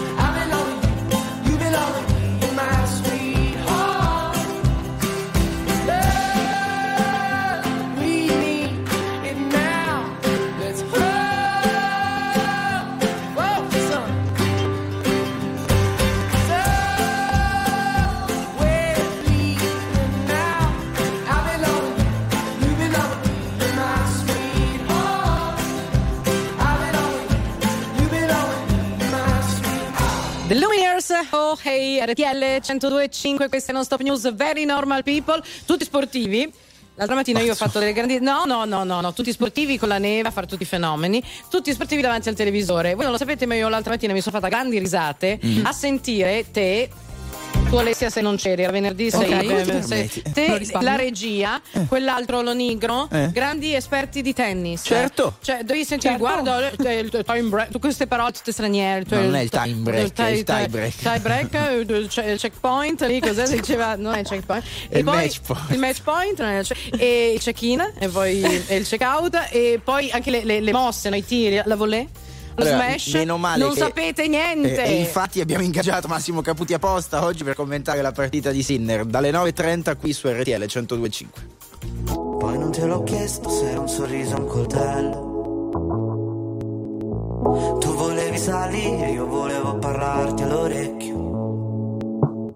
E sotto casa mia mi sembrava di perdermi solo per restare ancora, ancora un po'. Mi saluti, sta arrivando a Firenze 21 4 minuti e ricomincia il futuro. Sono stato un po' solo, ho perso il tuo numero Solo per dirtelo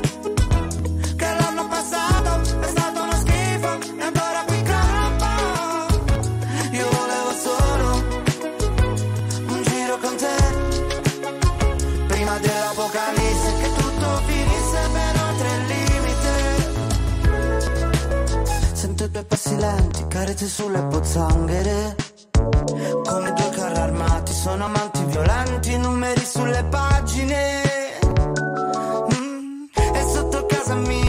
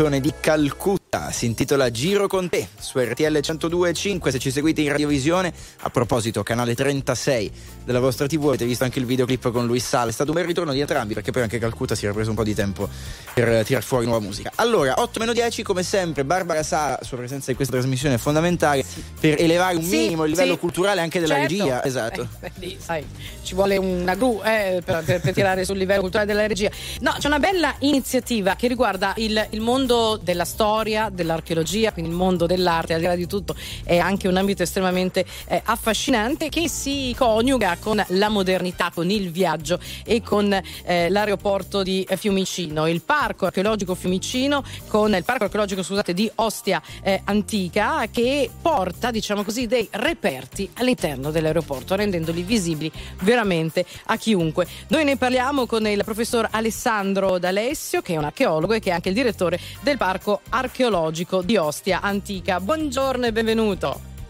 Buongiorno a lei, buongiorno a tutti. E allora, che cosa possiamo vedere grazie alla collaborazione con Aeroporti di Roma all'interno appunto di Fiumicino? Eh, dunque possiamo vedere e ammirare una serie di opere, di sculture soprattutto, ma anche di pitture e alcuni mosaici antichi che provengono appunto dalle aree archeologiche di pertinenza del parco archeologico di Ostia Antica che noi abbiamo voluto in un certo senso portare al di fuori del, eh, del nostro museo, delle nostre sedi museali del, del parco e esporre appunto in aeroporto, in particolare al, al nuovo molo inaugurato un paio d'anni fa alla presenza anche del Presidente della Repubblica.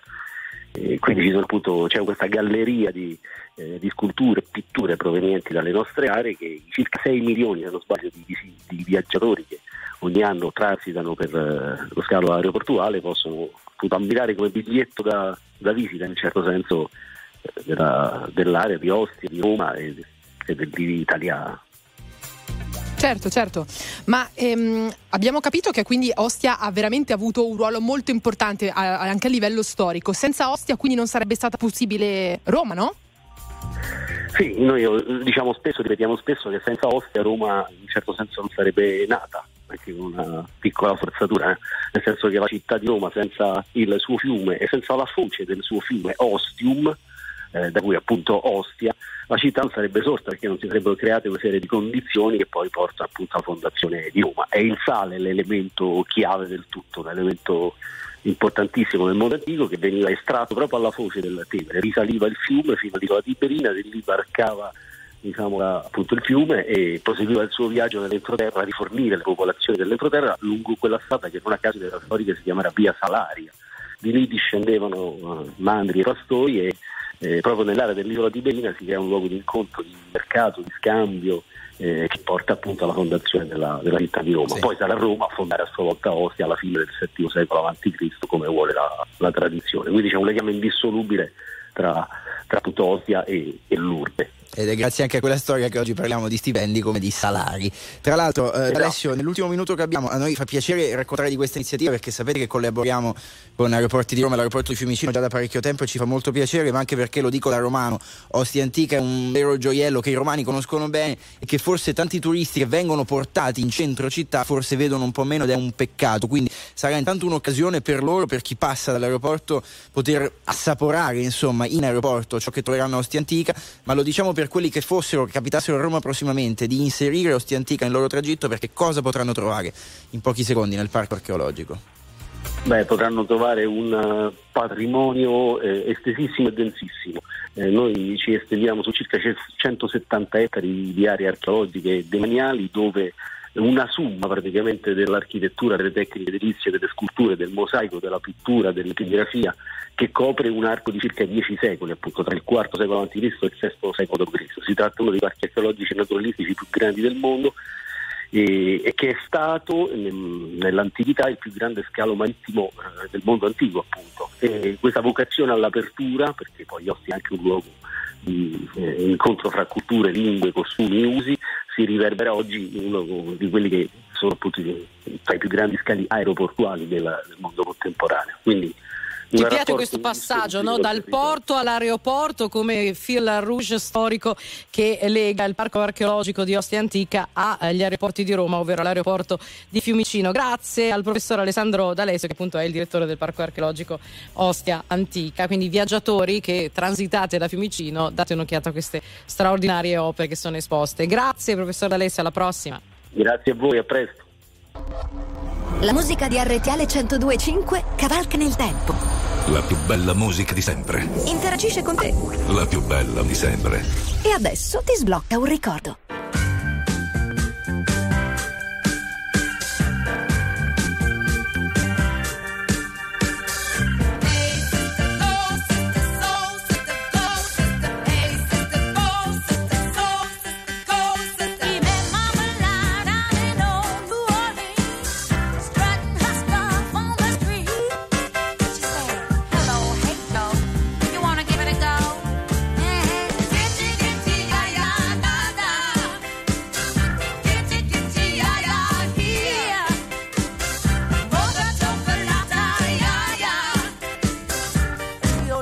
mama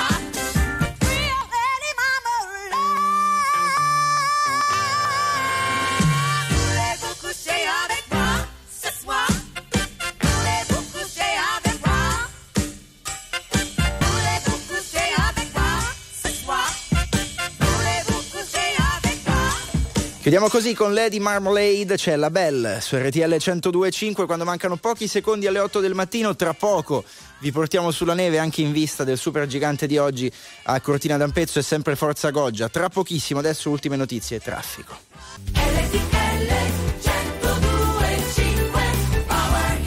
Non so se mi rivedrai, ormai ho solo terra bruciata intorno, strade senza ritorno, corro in un paio di Nike, scappo dai guai, come un brutto sogno, smetto quando voglio.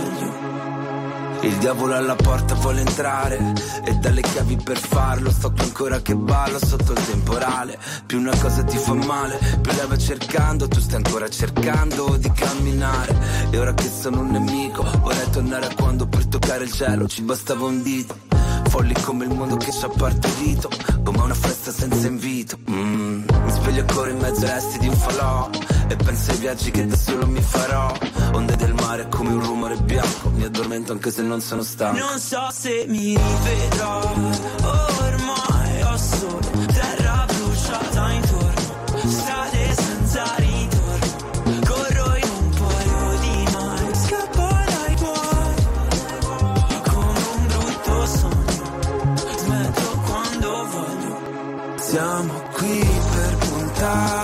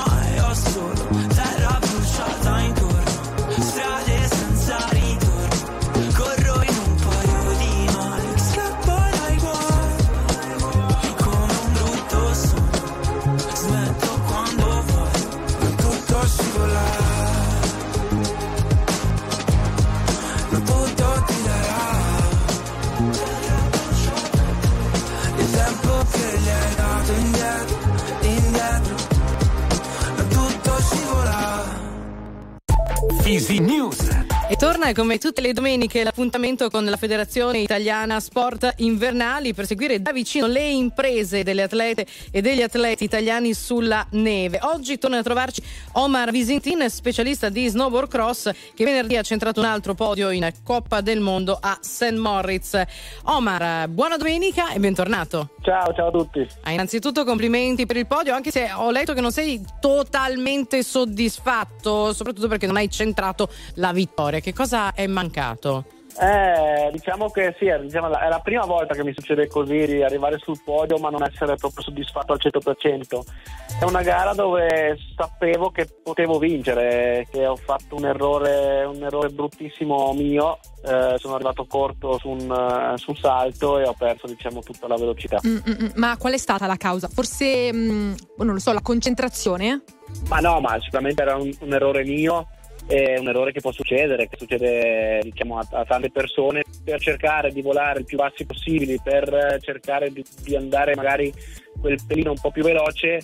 Ho, ho letto male, ho sbagliato, ho sbagliato il timing e ho sbagliato così. Diciamo, sono errori che succedono in gara. Sì. Ovviamente è brutto se succedono, ma è, oh, è così.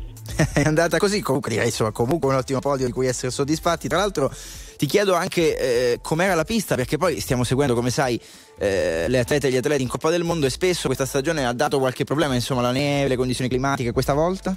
Ma questa volta devo dire la pista era veramente bella, funzionava veramente bene, diciamo le condizioni non erano perfette solo perché non c'era il sole, diciamo c'era, era nuvoloso quindi la visibilità non era ottima, però per tutto il resto era perfetto, era una gara che si poteva fare benissimo così, era una gara che è super regolare, uguale per tutti e quindi diciamo una bella pista, una bella gara. E invece tu come ti senti? Che periodo è questo per te? Ma io mi sento bene, mi sento in forma, ma diciamo che da inizio stagione che mi sento bene eh, che mi sono sempre sentito in forma. Ho aspettato un attimo, diciamo, i podi si sono fatti un attimo aspettare, ma adesso è arrivato e diciamo, sono consapevole di essere forte e di potermela giocare con, eh, con i più forti al mondo in questo sport. Noi adesso siamo più o meno a metà stagione, quindi abbiamo ancora un po' di gare avanti e dai, non vedo l'ora di riprendere. A proposito eh, delle prossime gare, no? se dovessi pensare quale sarà l'occasione in una gara ehm, in, cui riuscirai a prenderti la vittoria che non è arrivata questa volta, quale sarà? Eh, questa è una bella domanda, ma quello non si sa, dipende sempre da- dalle piste che si trovano, dalle condizioni che si trovano. Eh, sono un sacco di atleti forti, un sacco di atleti che possono, possono vincere e bisogna vedere il momento, cioè, bisogna trovare la giornata giusta, essere nel- in- nella forma giusta, ehm, magari neanche avere fortuna, ma basta non avere sfortuna in certi casi e quindi guarda, io guardo di gara in gara, vedo come mi trovo e, e vado all'attacco. E quindi Omar andiamo per gradi. Il prossimo appuntamento quale sarà? Il prossimo appuntamento sarà il prossimo weekend in eh, Georgia. Abbiamo due gare, una sabato e una domenica. E vi seguiremo ovviamente come sempre. Tra l'altro, ancora un passaggio a Omar Visintin che è con noi questa mattina per l'appuntamento di, di Fisi News. Ogni domenica con gli atleti della Fisi noi scopriamo discipline diverse, discipline invernali. E eh, nel tuo caso tu pratichi lo snowboard cross. Qual è in questo caso un passaggio eh, cruciale o particolare che magari è diverso da altre discipline o che altre discipline semplicemente non hanno?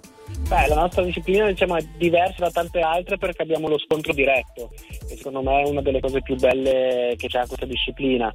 È facile da vedere, facile da capire, siamo in quattro, partiamo tutti insieme, quello che arriva primo vince. E secondo me lo scontro diretto è quello, uno, che piace a noi atleti e Sì. due, che piace magari allo spettatore che ci guarda. Ok, quindi diciamo che lo scontro diretto non è un motivo di tensione in più rispetto a altre discipline che magari sono a tempo.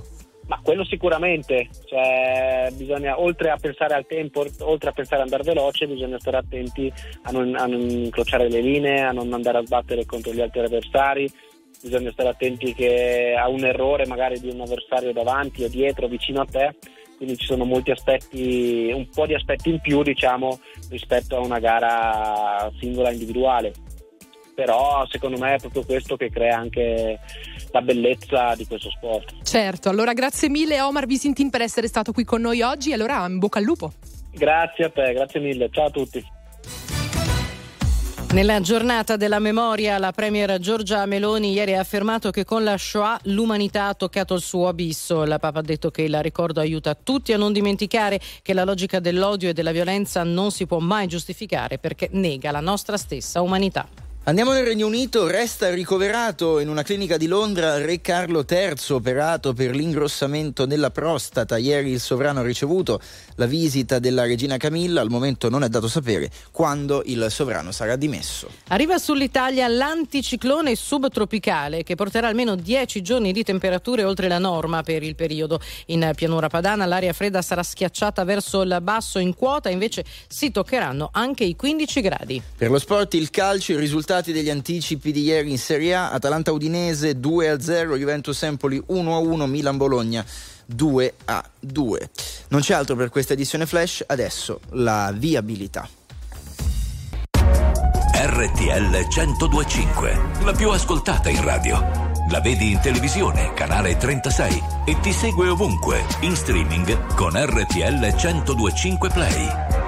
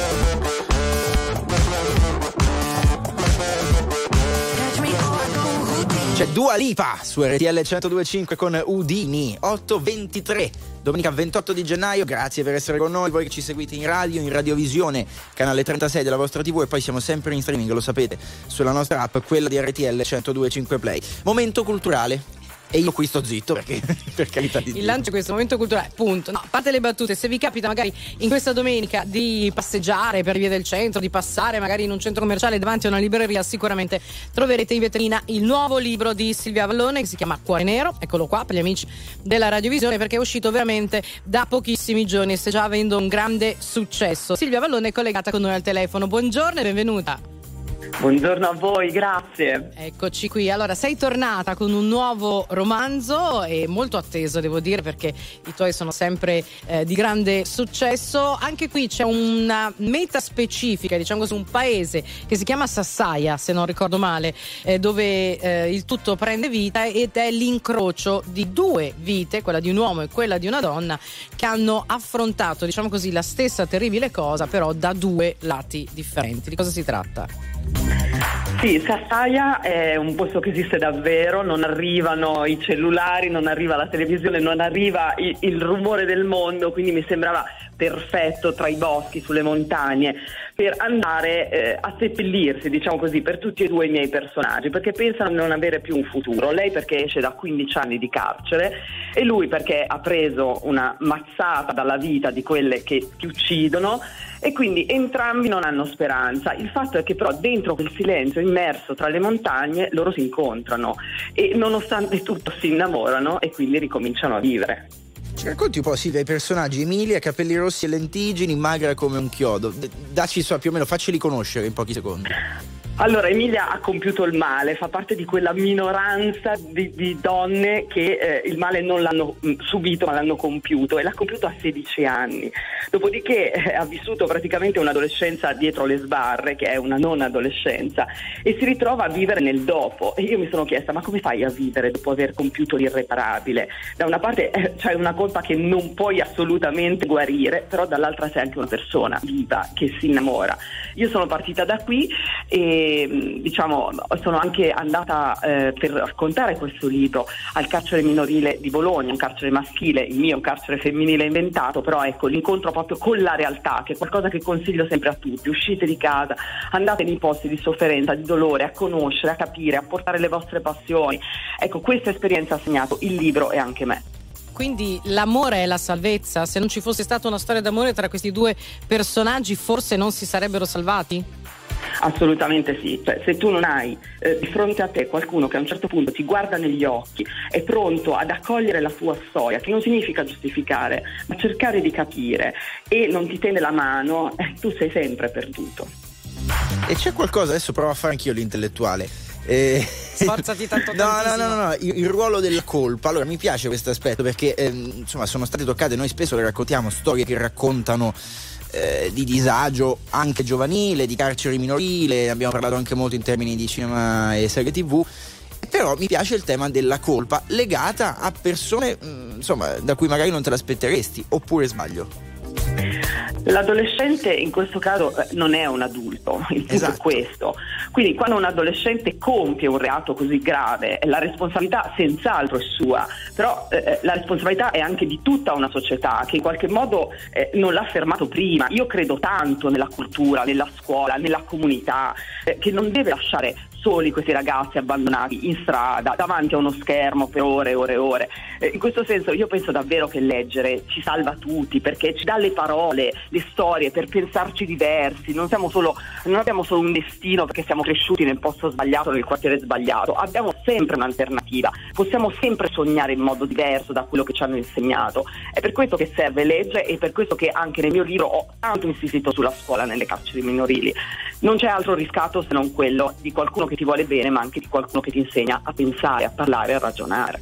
Guarda, mi hai fatto venire in mente un paio di romanzi eh, che parlano di scuola, ma anche di teatro in carcere. Vado proprio a memoria. Uno è Almarina e, e l'altro è, credo che si chiami Sasai la tempesta, ed è il teatro insegnato car- nelle carceri con un eh, percorso, diciamo così, di eh, ricerca di se stessi che, che aiuta tantissimo. Silvia Avallone, Cuore Nero, dimmi solo in una battuta, Sassaia dove si trova? Sull'Appennino? Eh no, si trova sulle prealpi biellesi nella Valle Cervo. Mamma mia. Andateci, è bellissimo. No, ma infatti io prevedo, sai che succedono queste come con Ca- Camilleri, tutti che andavano a cercare no, i posti di, di Montalbano, magari potrebbe essere questo un, uh, Ma impulso, volentieri. guarda, un impulso positivo eh, dal turismo di Sassaia. Ci troviamo tutti lì. Allora, consiglio di lettura per Rizzoli è in libreria Cuore Nero, l'ultimo libro di Silvia Vallone. Chi ci segue in radiovisione vede la copertina. Silvia, grazie intanto per essere stata con noi, un grande bocca al lupo e a presto risentirci. Grazie a voi, un abbraccio. La protesta degli agricoltori ieri a Orte è bloccata per alcune ore l'autostrada del Sole, preside anche a Pescara e in provincia di Enna. Raduni sono previsti martedì in varie zone della Lombardia, in Toscana e in Sardegna. La cronaca a Cairate, provincia di Varese, ve lo stiamo raccontando, si indaga per omicidio dopo il ritrovamento del cadavere di un ragazzo di 26 anni. Il corpo si trovava all'interno del suo appartamento e secondo le prime informazioni trapelate dalla procura di Busto Arsizio che conduce le indagini, la vittima sarebbe stata uccisa a coltellate. L'Agenzia delle Nazioni Unite per il soccorso e l'occupazione dei profughi palestinesi è nella bufera. Anche l'Italia ha sospeso i fondi dopo accusa di terrorismo di alcuni dei suoi membri. Identica decisione per il Canada, il Regno Unito, l'Australia e la Germania. L'agenzia parla di azioni scioccanti. Per il tennis, questa mattina 9.30 ora italiana a Melbourne, la finale degli Australian Open, Yannick Sinner contro Daniil Medvedev, la finale da seguire anche in diretta su RTL 102.5 con il commento di Massimo Caputi. Attuale, pop, virale, alternativa, streamata, condivisa. È la musica di RTL 1025. RTL 1025.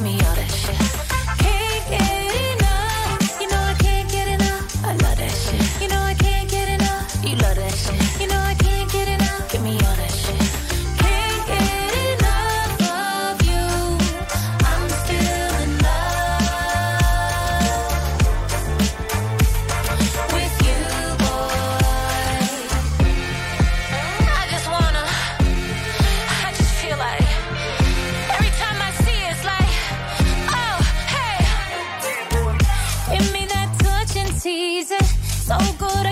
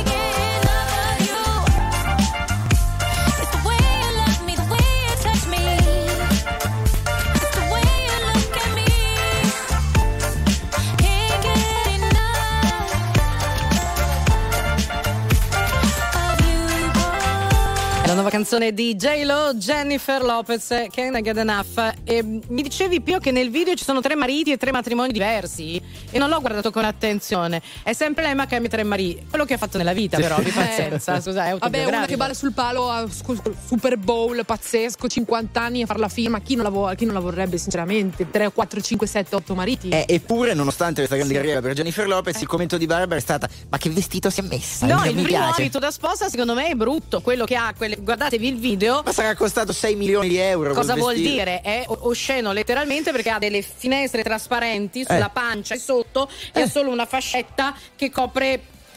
Cosa copre la è fascia? un nuovo vestito insaccated. Eh? Ins- insaccated, somiglia un po'. Come gli- L'effetto insalsicciato. Eh, dagli insaccati. L'effetto insaccato. La, la bella Bundieu, si direbbe dalle mie parti. No, non Eh, mi piace il niente. vestito, lo trovo un po' volgare perché cioè, lascia solo coperta quella parte No, lì. ma è alta moda, noi che ne Ma che alta sappiamo. moda? Quel vedo non vedo, però vedo. Eh sì. Eh, vabbè.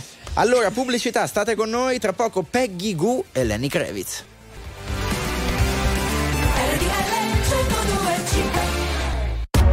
RTL 1025, la più ascoltata in radio. La vedi in televisione, canale 36 e ti segue ovunque, in streaming con RTL 1025 Play.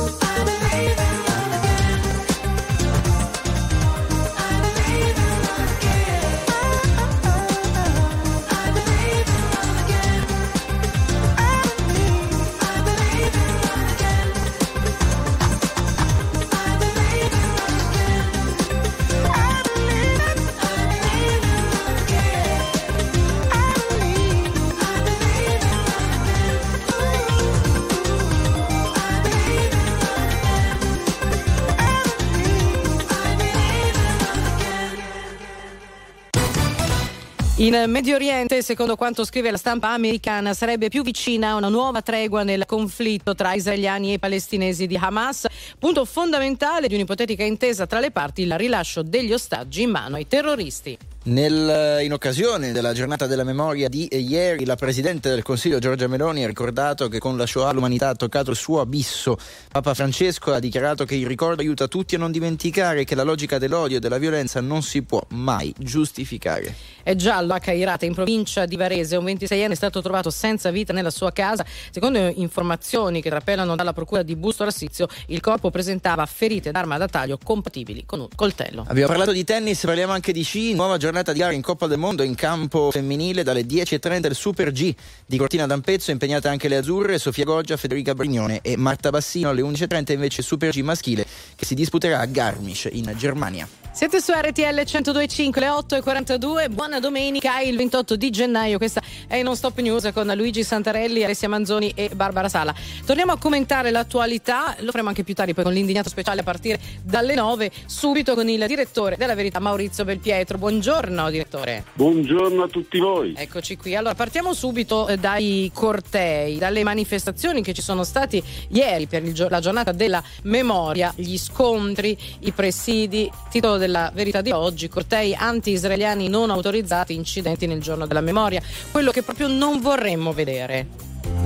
Quello che proprio non vorremmo vedere e che purtroppo invece siamo costretti a vedere anche con delle brutte, bruttissime rappresentazioni, ad esempio un eh, pupazzo, un fantoccio eh, con la- la- quella che era eh, l'immagine simbolo, cioè le- la divisa carceraria degli ebrei rinchiusi nei campi di sterminio e con la faccia di Netanyahu. Eh, devo dire che è legittimo protestare, chiunque può eh, protestare nel nostro paese ed è consentito, ma queste immagini certo, non credo che facciano bene alla causa di chi vorrebbe rappresentare i palestinesi. Tra l'altro, direttore, eh, non si è riusciti, forse perché poi avevamo parlato del fatto, il ministro Piantedosi aveva detto, insomma, eh, chiediamo di posticiparle, di bloccarle. Allora, cioè, era una richiesta, era un'imposizione, e il Ministero dell'Interno non è riuscito a imporsi, siamo, perché poi la Meloni ha detto il diritto a manifestare c'è sempre, però forse si poteva fare qualcosa di più, mi chiedo? Forse si poteva fare qualcosa di più, ma credo che ci sia stata una certa cautela da questo punto di vista. Voi vi immaginate degli scontri, che pure ci sono stati, ma degli scontri molto più pesanti, se le forze dell'ordine avessero fatto rispettare il dispositivo che vietava la- le manifestazioni. Quindi si è scelta una via di mezzo per evitare di vedere incendi, scontri, sassaiole eh, e magari anche di peggio eh, proprio nel giorno della memoria che dovrebbe ricordare le vittime eh, della Shoah. E poi tra l'altro era forse notizia eh, di ieri al, ehm, eh, davanti al binario 21 di, di Milano dove c'è il memoriale della Shoah, anche lì delle scritte, imbrattate alcune cose, insomma. Siamo alle solite. Senta, andando invece in Medio Oriente, direttore, secondo quanto scrive la stampa americana, forse siamo vicini ad una tregua nel conflitto tra israeliani e palestinesi di Hamas, però il nodo eh, più importante dovrebbe essere l'intesa tra le parti sul rilascio degli ostaggi che sono ancora in mano ai terroristi. Forse questa è la volta buona? Yeah. Forse una volta buona, ma temo che il nodo più importante non sia il rilascio dei, dei prigionieri, di quelli sequestrati, ma sia il, il rilascio dei prigionieri che ha Israele, eh, perché Hamas sostanzialmente vuole la liberazione di tutti quei prigionieri, molti dei quali sono terroristi, eh, in cambio della liberazione degli ostaggi. Vi ricorderete tutti che il, il capo di Hamas, e forse il più sanguinario, era un eh, detenuto in e fu eh, scarcerato per liberare eh, un soldato, un soldato che era stato rapito, un soldato israeliano. Il risultato è che oggi ci troviamo di fronte a, a eccidi maggiori e anche a, molte- a molti più ostaggi. Direttore, invece su, eh, per cambiare un attimo argomento anche, eh, a proposito del, o comunque insomma siamo sempre in Medio Oriente, però il, eh, i fondi che anche l'Italia adesso ha scelto di non destinare più per il momento all'agenzia ONU che si occupa proprio, eh, diciamo così, della questione palestinese, lei che dice? Io dico che è un provvedimento sacrosanto, da, ma da tempo si parla, si parla di eh, questa organizzazione che si occupa appunto, un'organizzazione dell'ONU che si occupa di aiutare i palestinesi, ma spesso invece fomenta e alimenta l'odio fra palestinesi e israeliani. Vi ricorderete credo tutti quando si scoprì per esempio che nelle scuole seguite proprio dall'organizzazione dell'ONU eh, circolavano libri che praticamente cancellavano lo Stato di Israele e educavano i bambini a- ad odiare il vicino israeliano, il che eh, ovviamente non va certo nella prospettiva di una soluzione pacifica.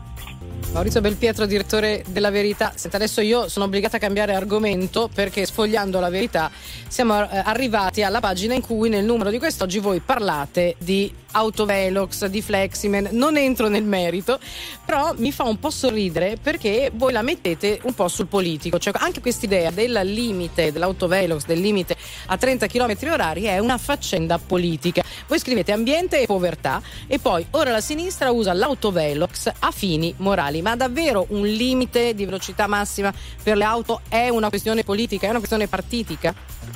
Beh, il 30 all'ora è diventata una questione politica perché è stata imposta e viene imposta non tanto sulla base dei dati, ma questo ormai lo riconoscono tutti, persino gli esperti, gli studiosi del Politecnico, che giustificherebbero un limite del genere, ma sulla base di una ideologia. Bisogna eh, evitare sostanzialmente di circolare col- con la macchina. Se questo è, mi pare che sia una questione politica, perché cambia il nostro modo di vivere, il nostro modo di spostarci, riguarda le persone che si devono recare al lavoro, riguarda il nostro futuro e quindi diventa una questione politica. Quindi mi perdoni, la macchina è di destra, la bicicletta è di sinistra. È un po' sì, se, usando le categorie di Giorgio Gaber siamo arrivati a questo paradosso. Infatti, Poi la sensazione è che molte persone di sinistra abbiano bisogno della macchina e vogliano circolare in macchina, così come molte persone di destra magari desiderano andare a piedi o in bicicletta, ma il tema di imporre dei divieti poi diventa qualcosa di politico. Direttore Belpietro, abbiamo tempo ancora per un ultimo passaggio. Eh, parliamo di giustizia, due temi. Il primo, le toghe che dicono siano troppe poche, Nordio che dice però entro il 2026 copriremo ciò che manca e poi la vicenda di Beniamino Zucchettu ieri. Allora, eh, è facile indignarsi per una storia così, ma credo sia anche doveroso farlo perché anche solo una settimana forse in carcere ingiustamente è un'ingiustizia, figuriamoci una vita, cioè 33 anni. Ora, io eh, di anni ne ho 24 e da che ho memoria parliamo di riforma della giustizia, di problemi nella giustizia, del fatto che sia un problema perché non riusciamo a trarre investimenti, perché se vado in causa una persona so già che ci passerò gli anni. Sono passati anni, sono passati ministri, siamo sempre lì, non ne usciremo mai. Siamo sempre lì, la cosa scandalosa sono i tanti zucchetto che ci sono nelle carceri italiane, cioè tanti innocenti che vengono arrestati ingiustamente. Eh, io oh, da 30 anni faccio il direttore di giornali e da 30 anni mi occupo di queste vicende. Eh, mi ricordo il caso di un'altra persona detenuta per 7 anni, l'avevano scambiato eh, per un altro, per un, per un trafficante di droga, eh, era innocente, gli hanno rovinato la vita, così come l'hanno rovinata a un bancario che venne accusato di far parte di una organizzazione criminale in provincia di Lucca e invece non era assolutamente eh, un bandito o un delinquente, ma una persona innocente. Sono troppi i casi, evidentemente qualcosa va cambiato. E ne parleremo insieme tra poco nell'indignato speciale. Partiremo proprio da eh, questo caso insieme ad Andrea Pamprana Davide Giacalone e voi allo 0225 1515 se lo vorrete. Maurizio Belpietro, direttore della Verità, grazie, buon lavoro a tutta la redazione e alla prossima. Grazie a voi e agli ascoltatori. Signore e signori, tra poco l'indignato speciale.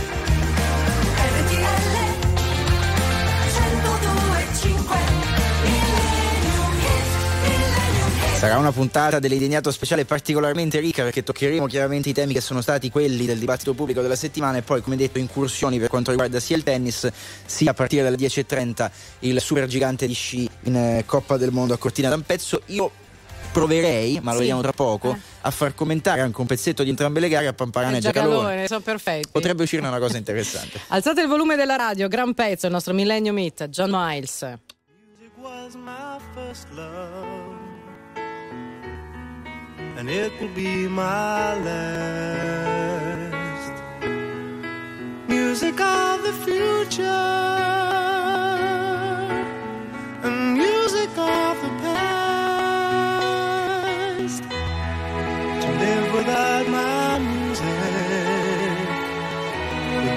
impossible to do.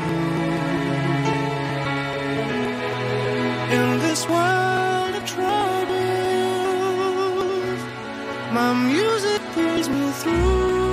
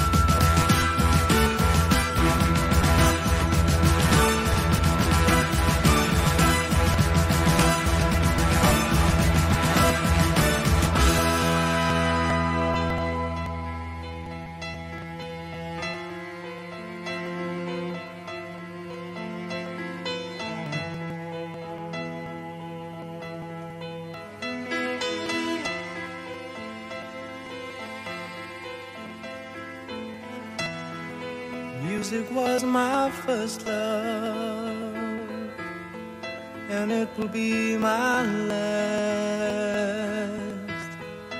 Music of the future, the music of the past, the music of the past, music of the Music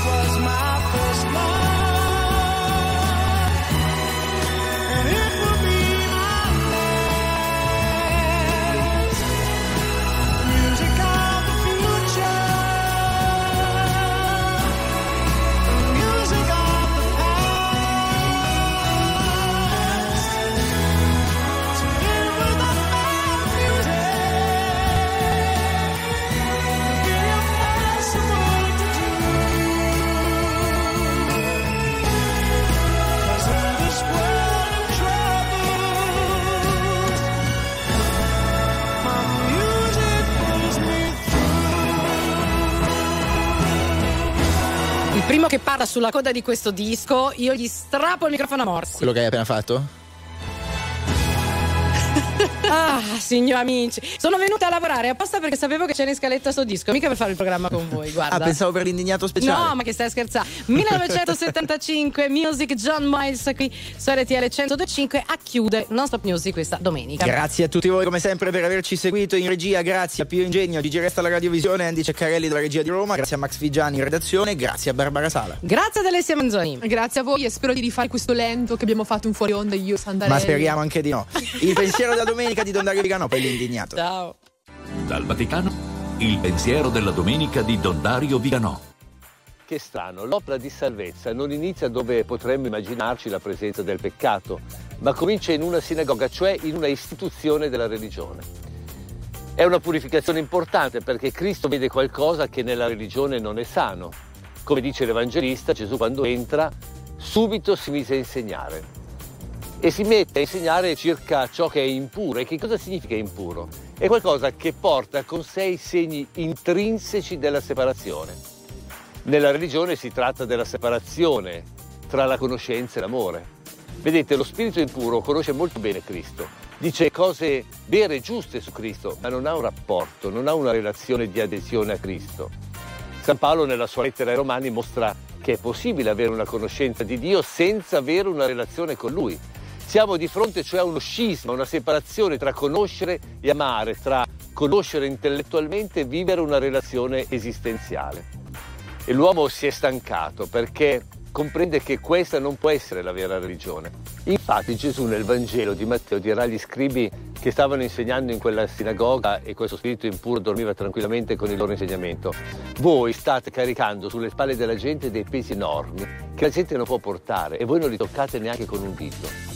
E allora l'autorità con la quale Cristo si presenta in quella sinagoga è una novità.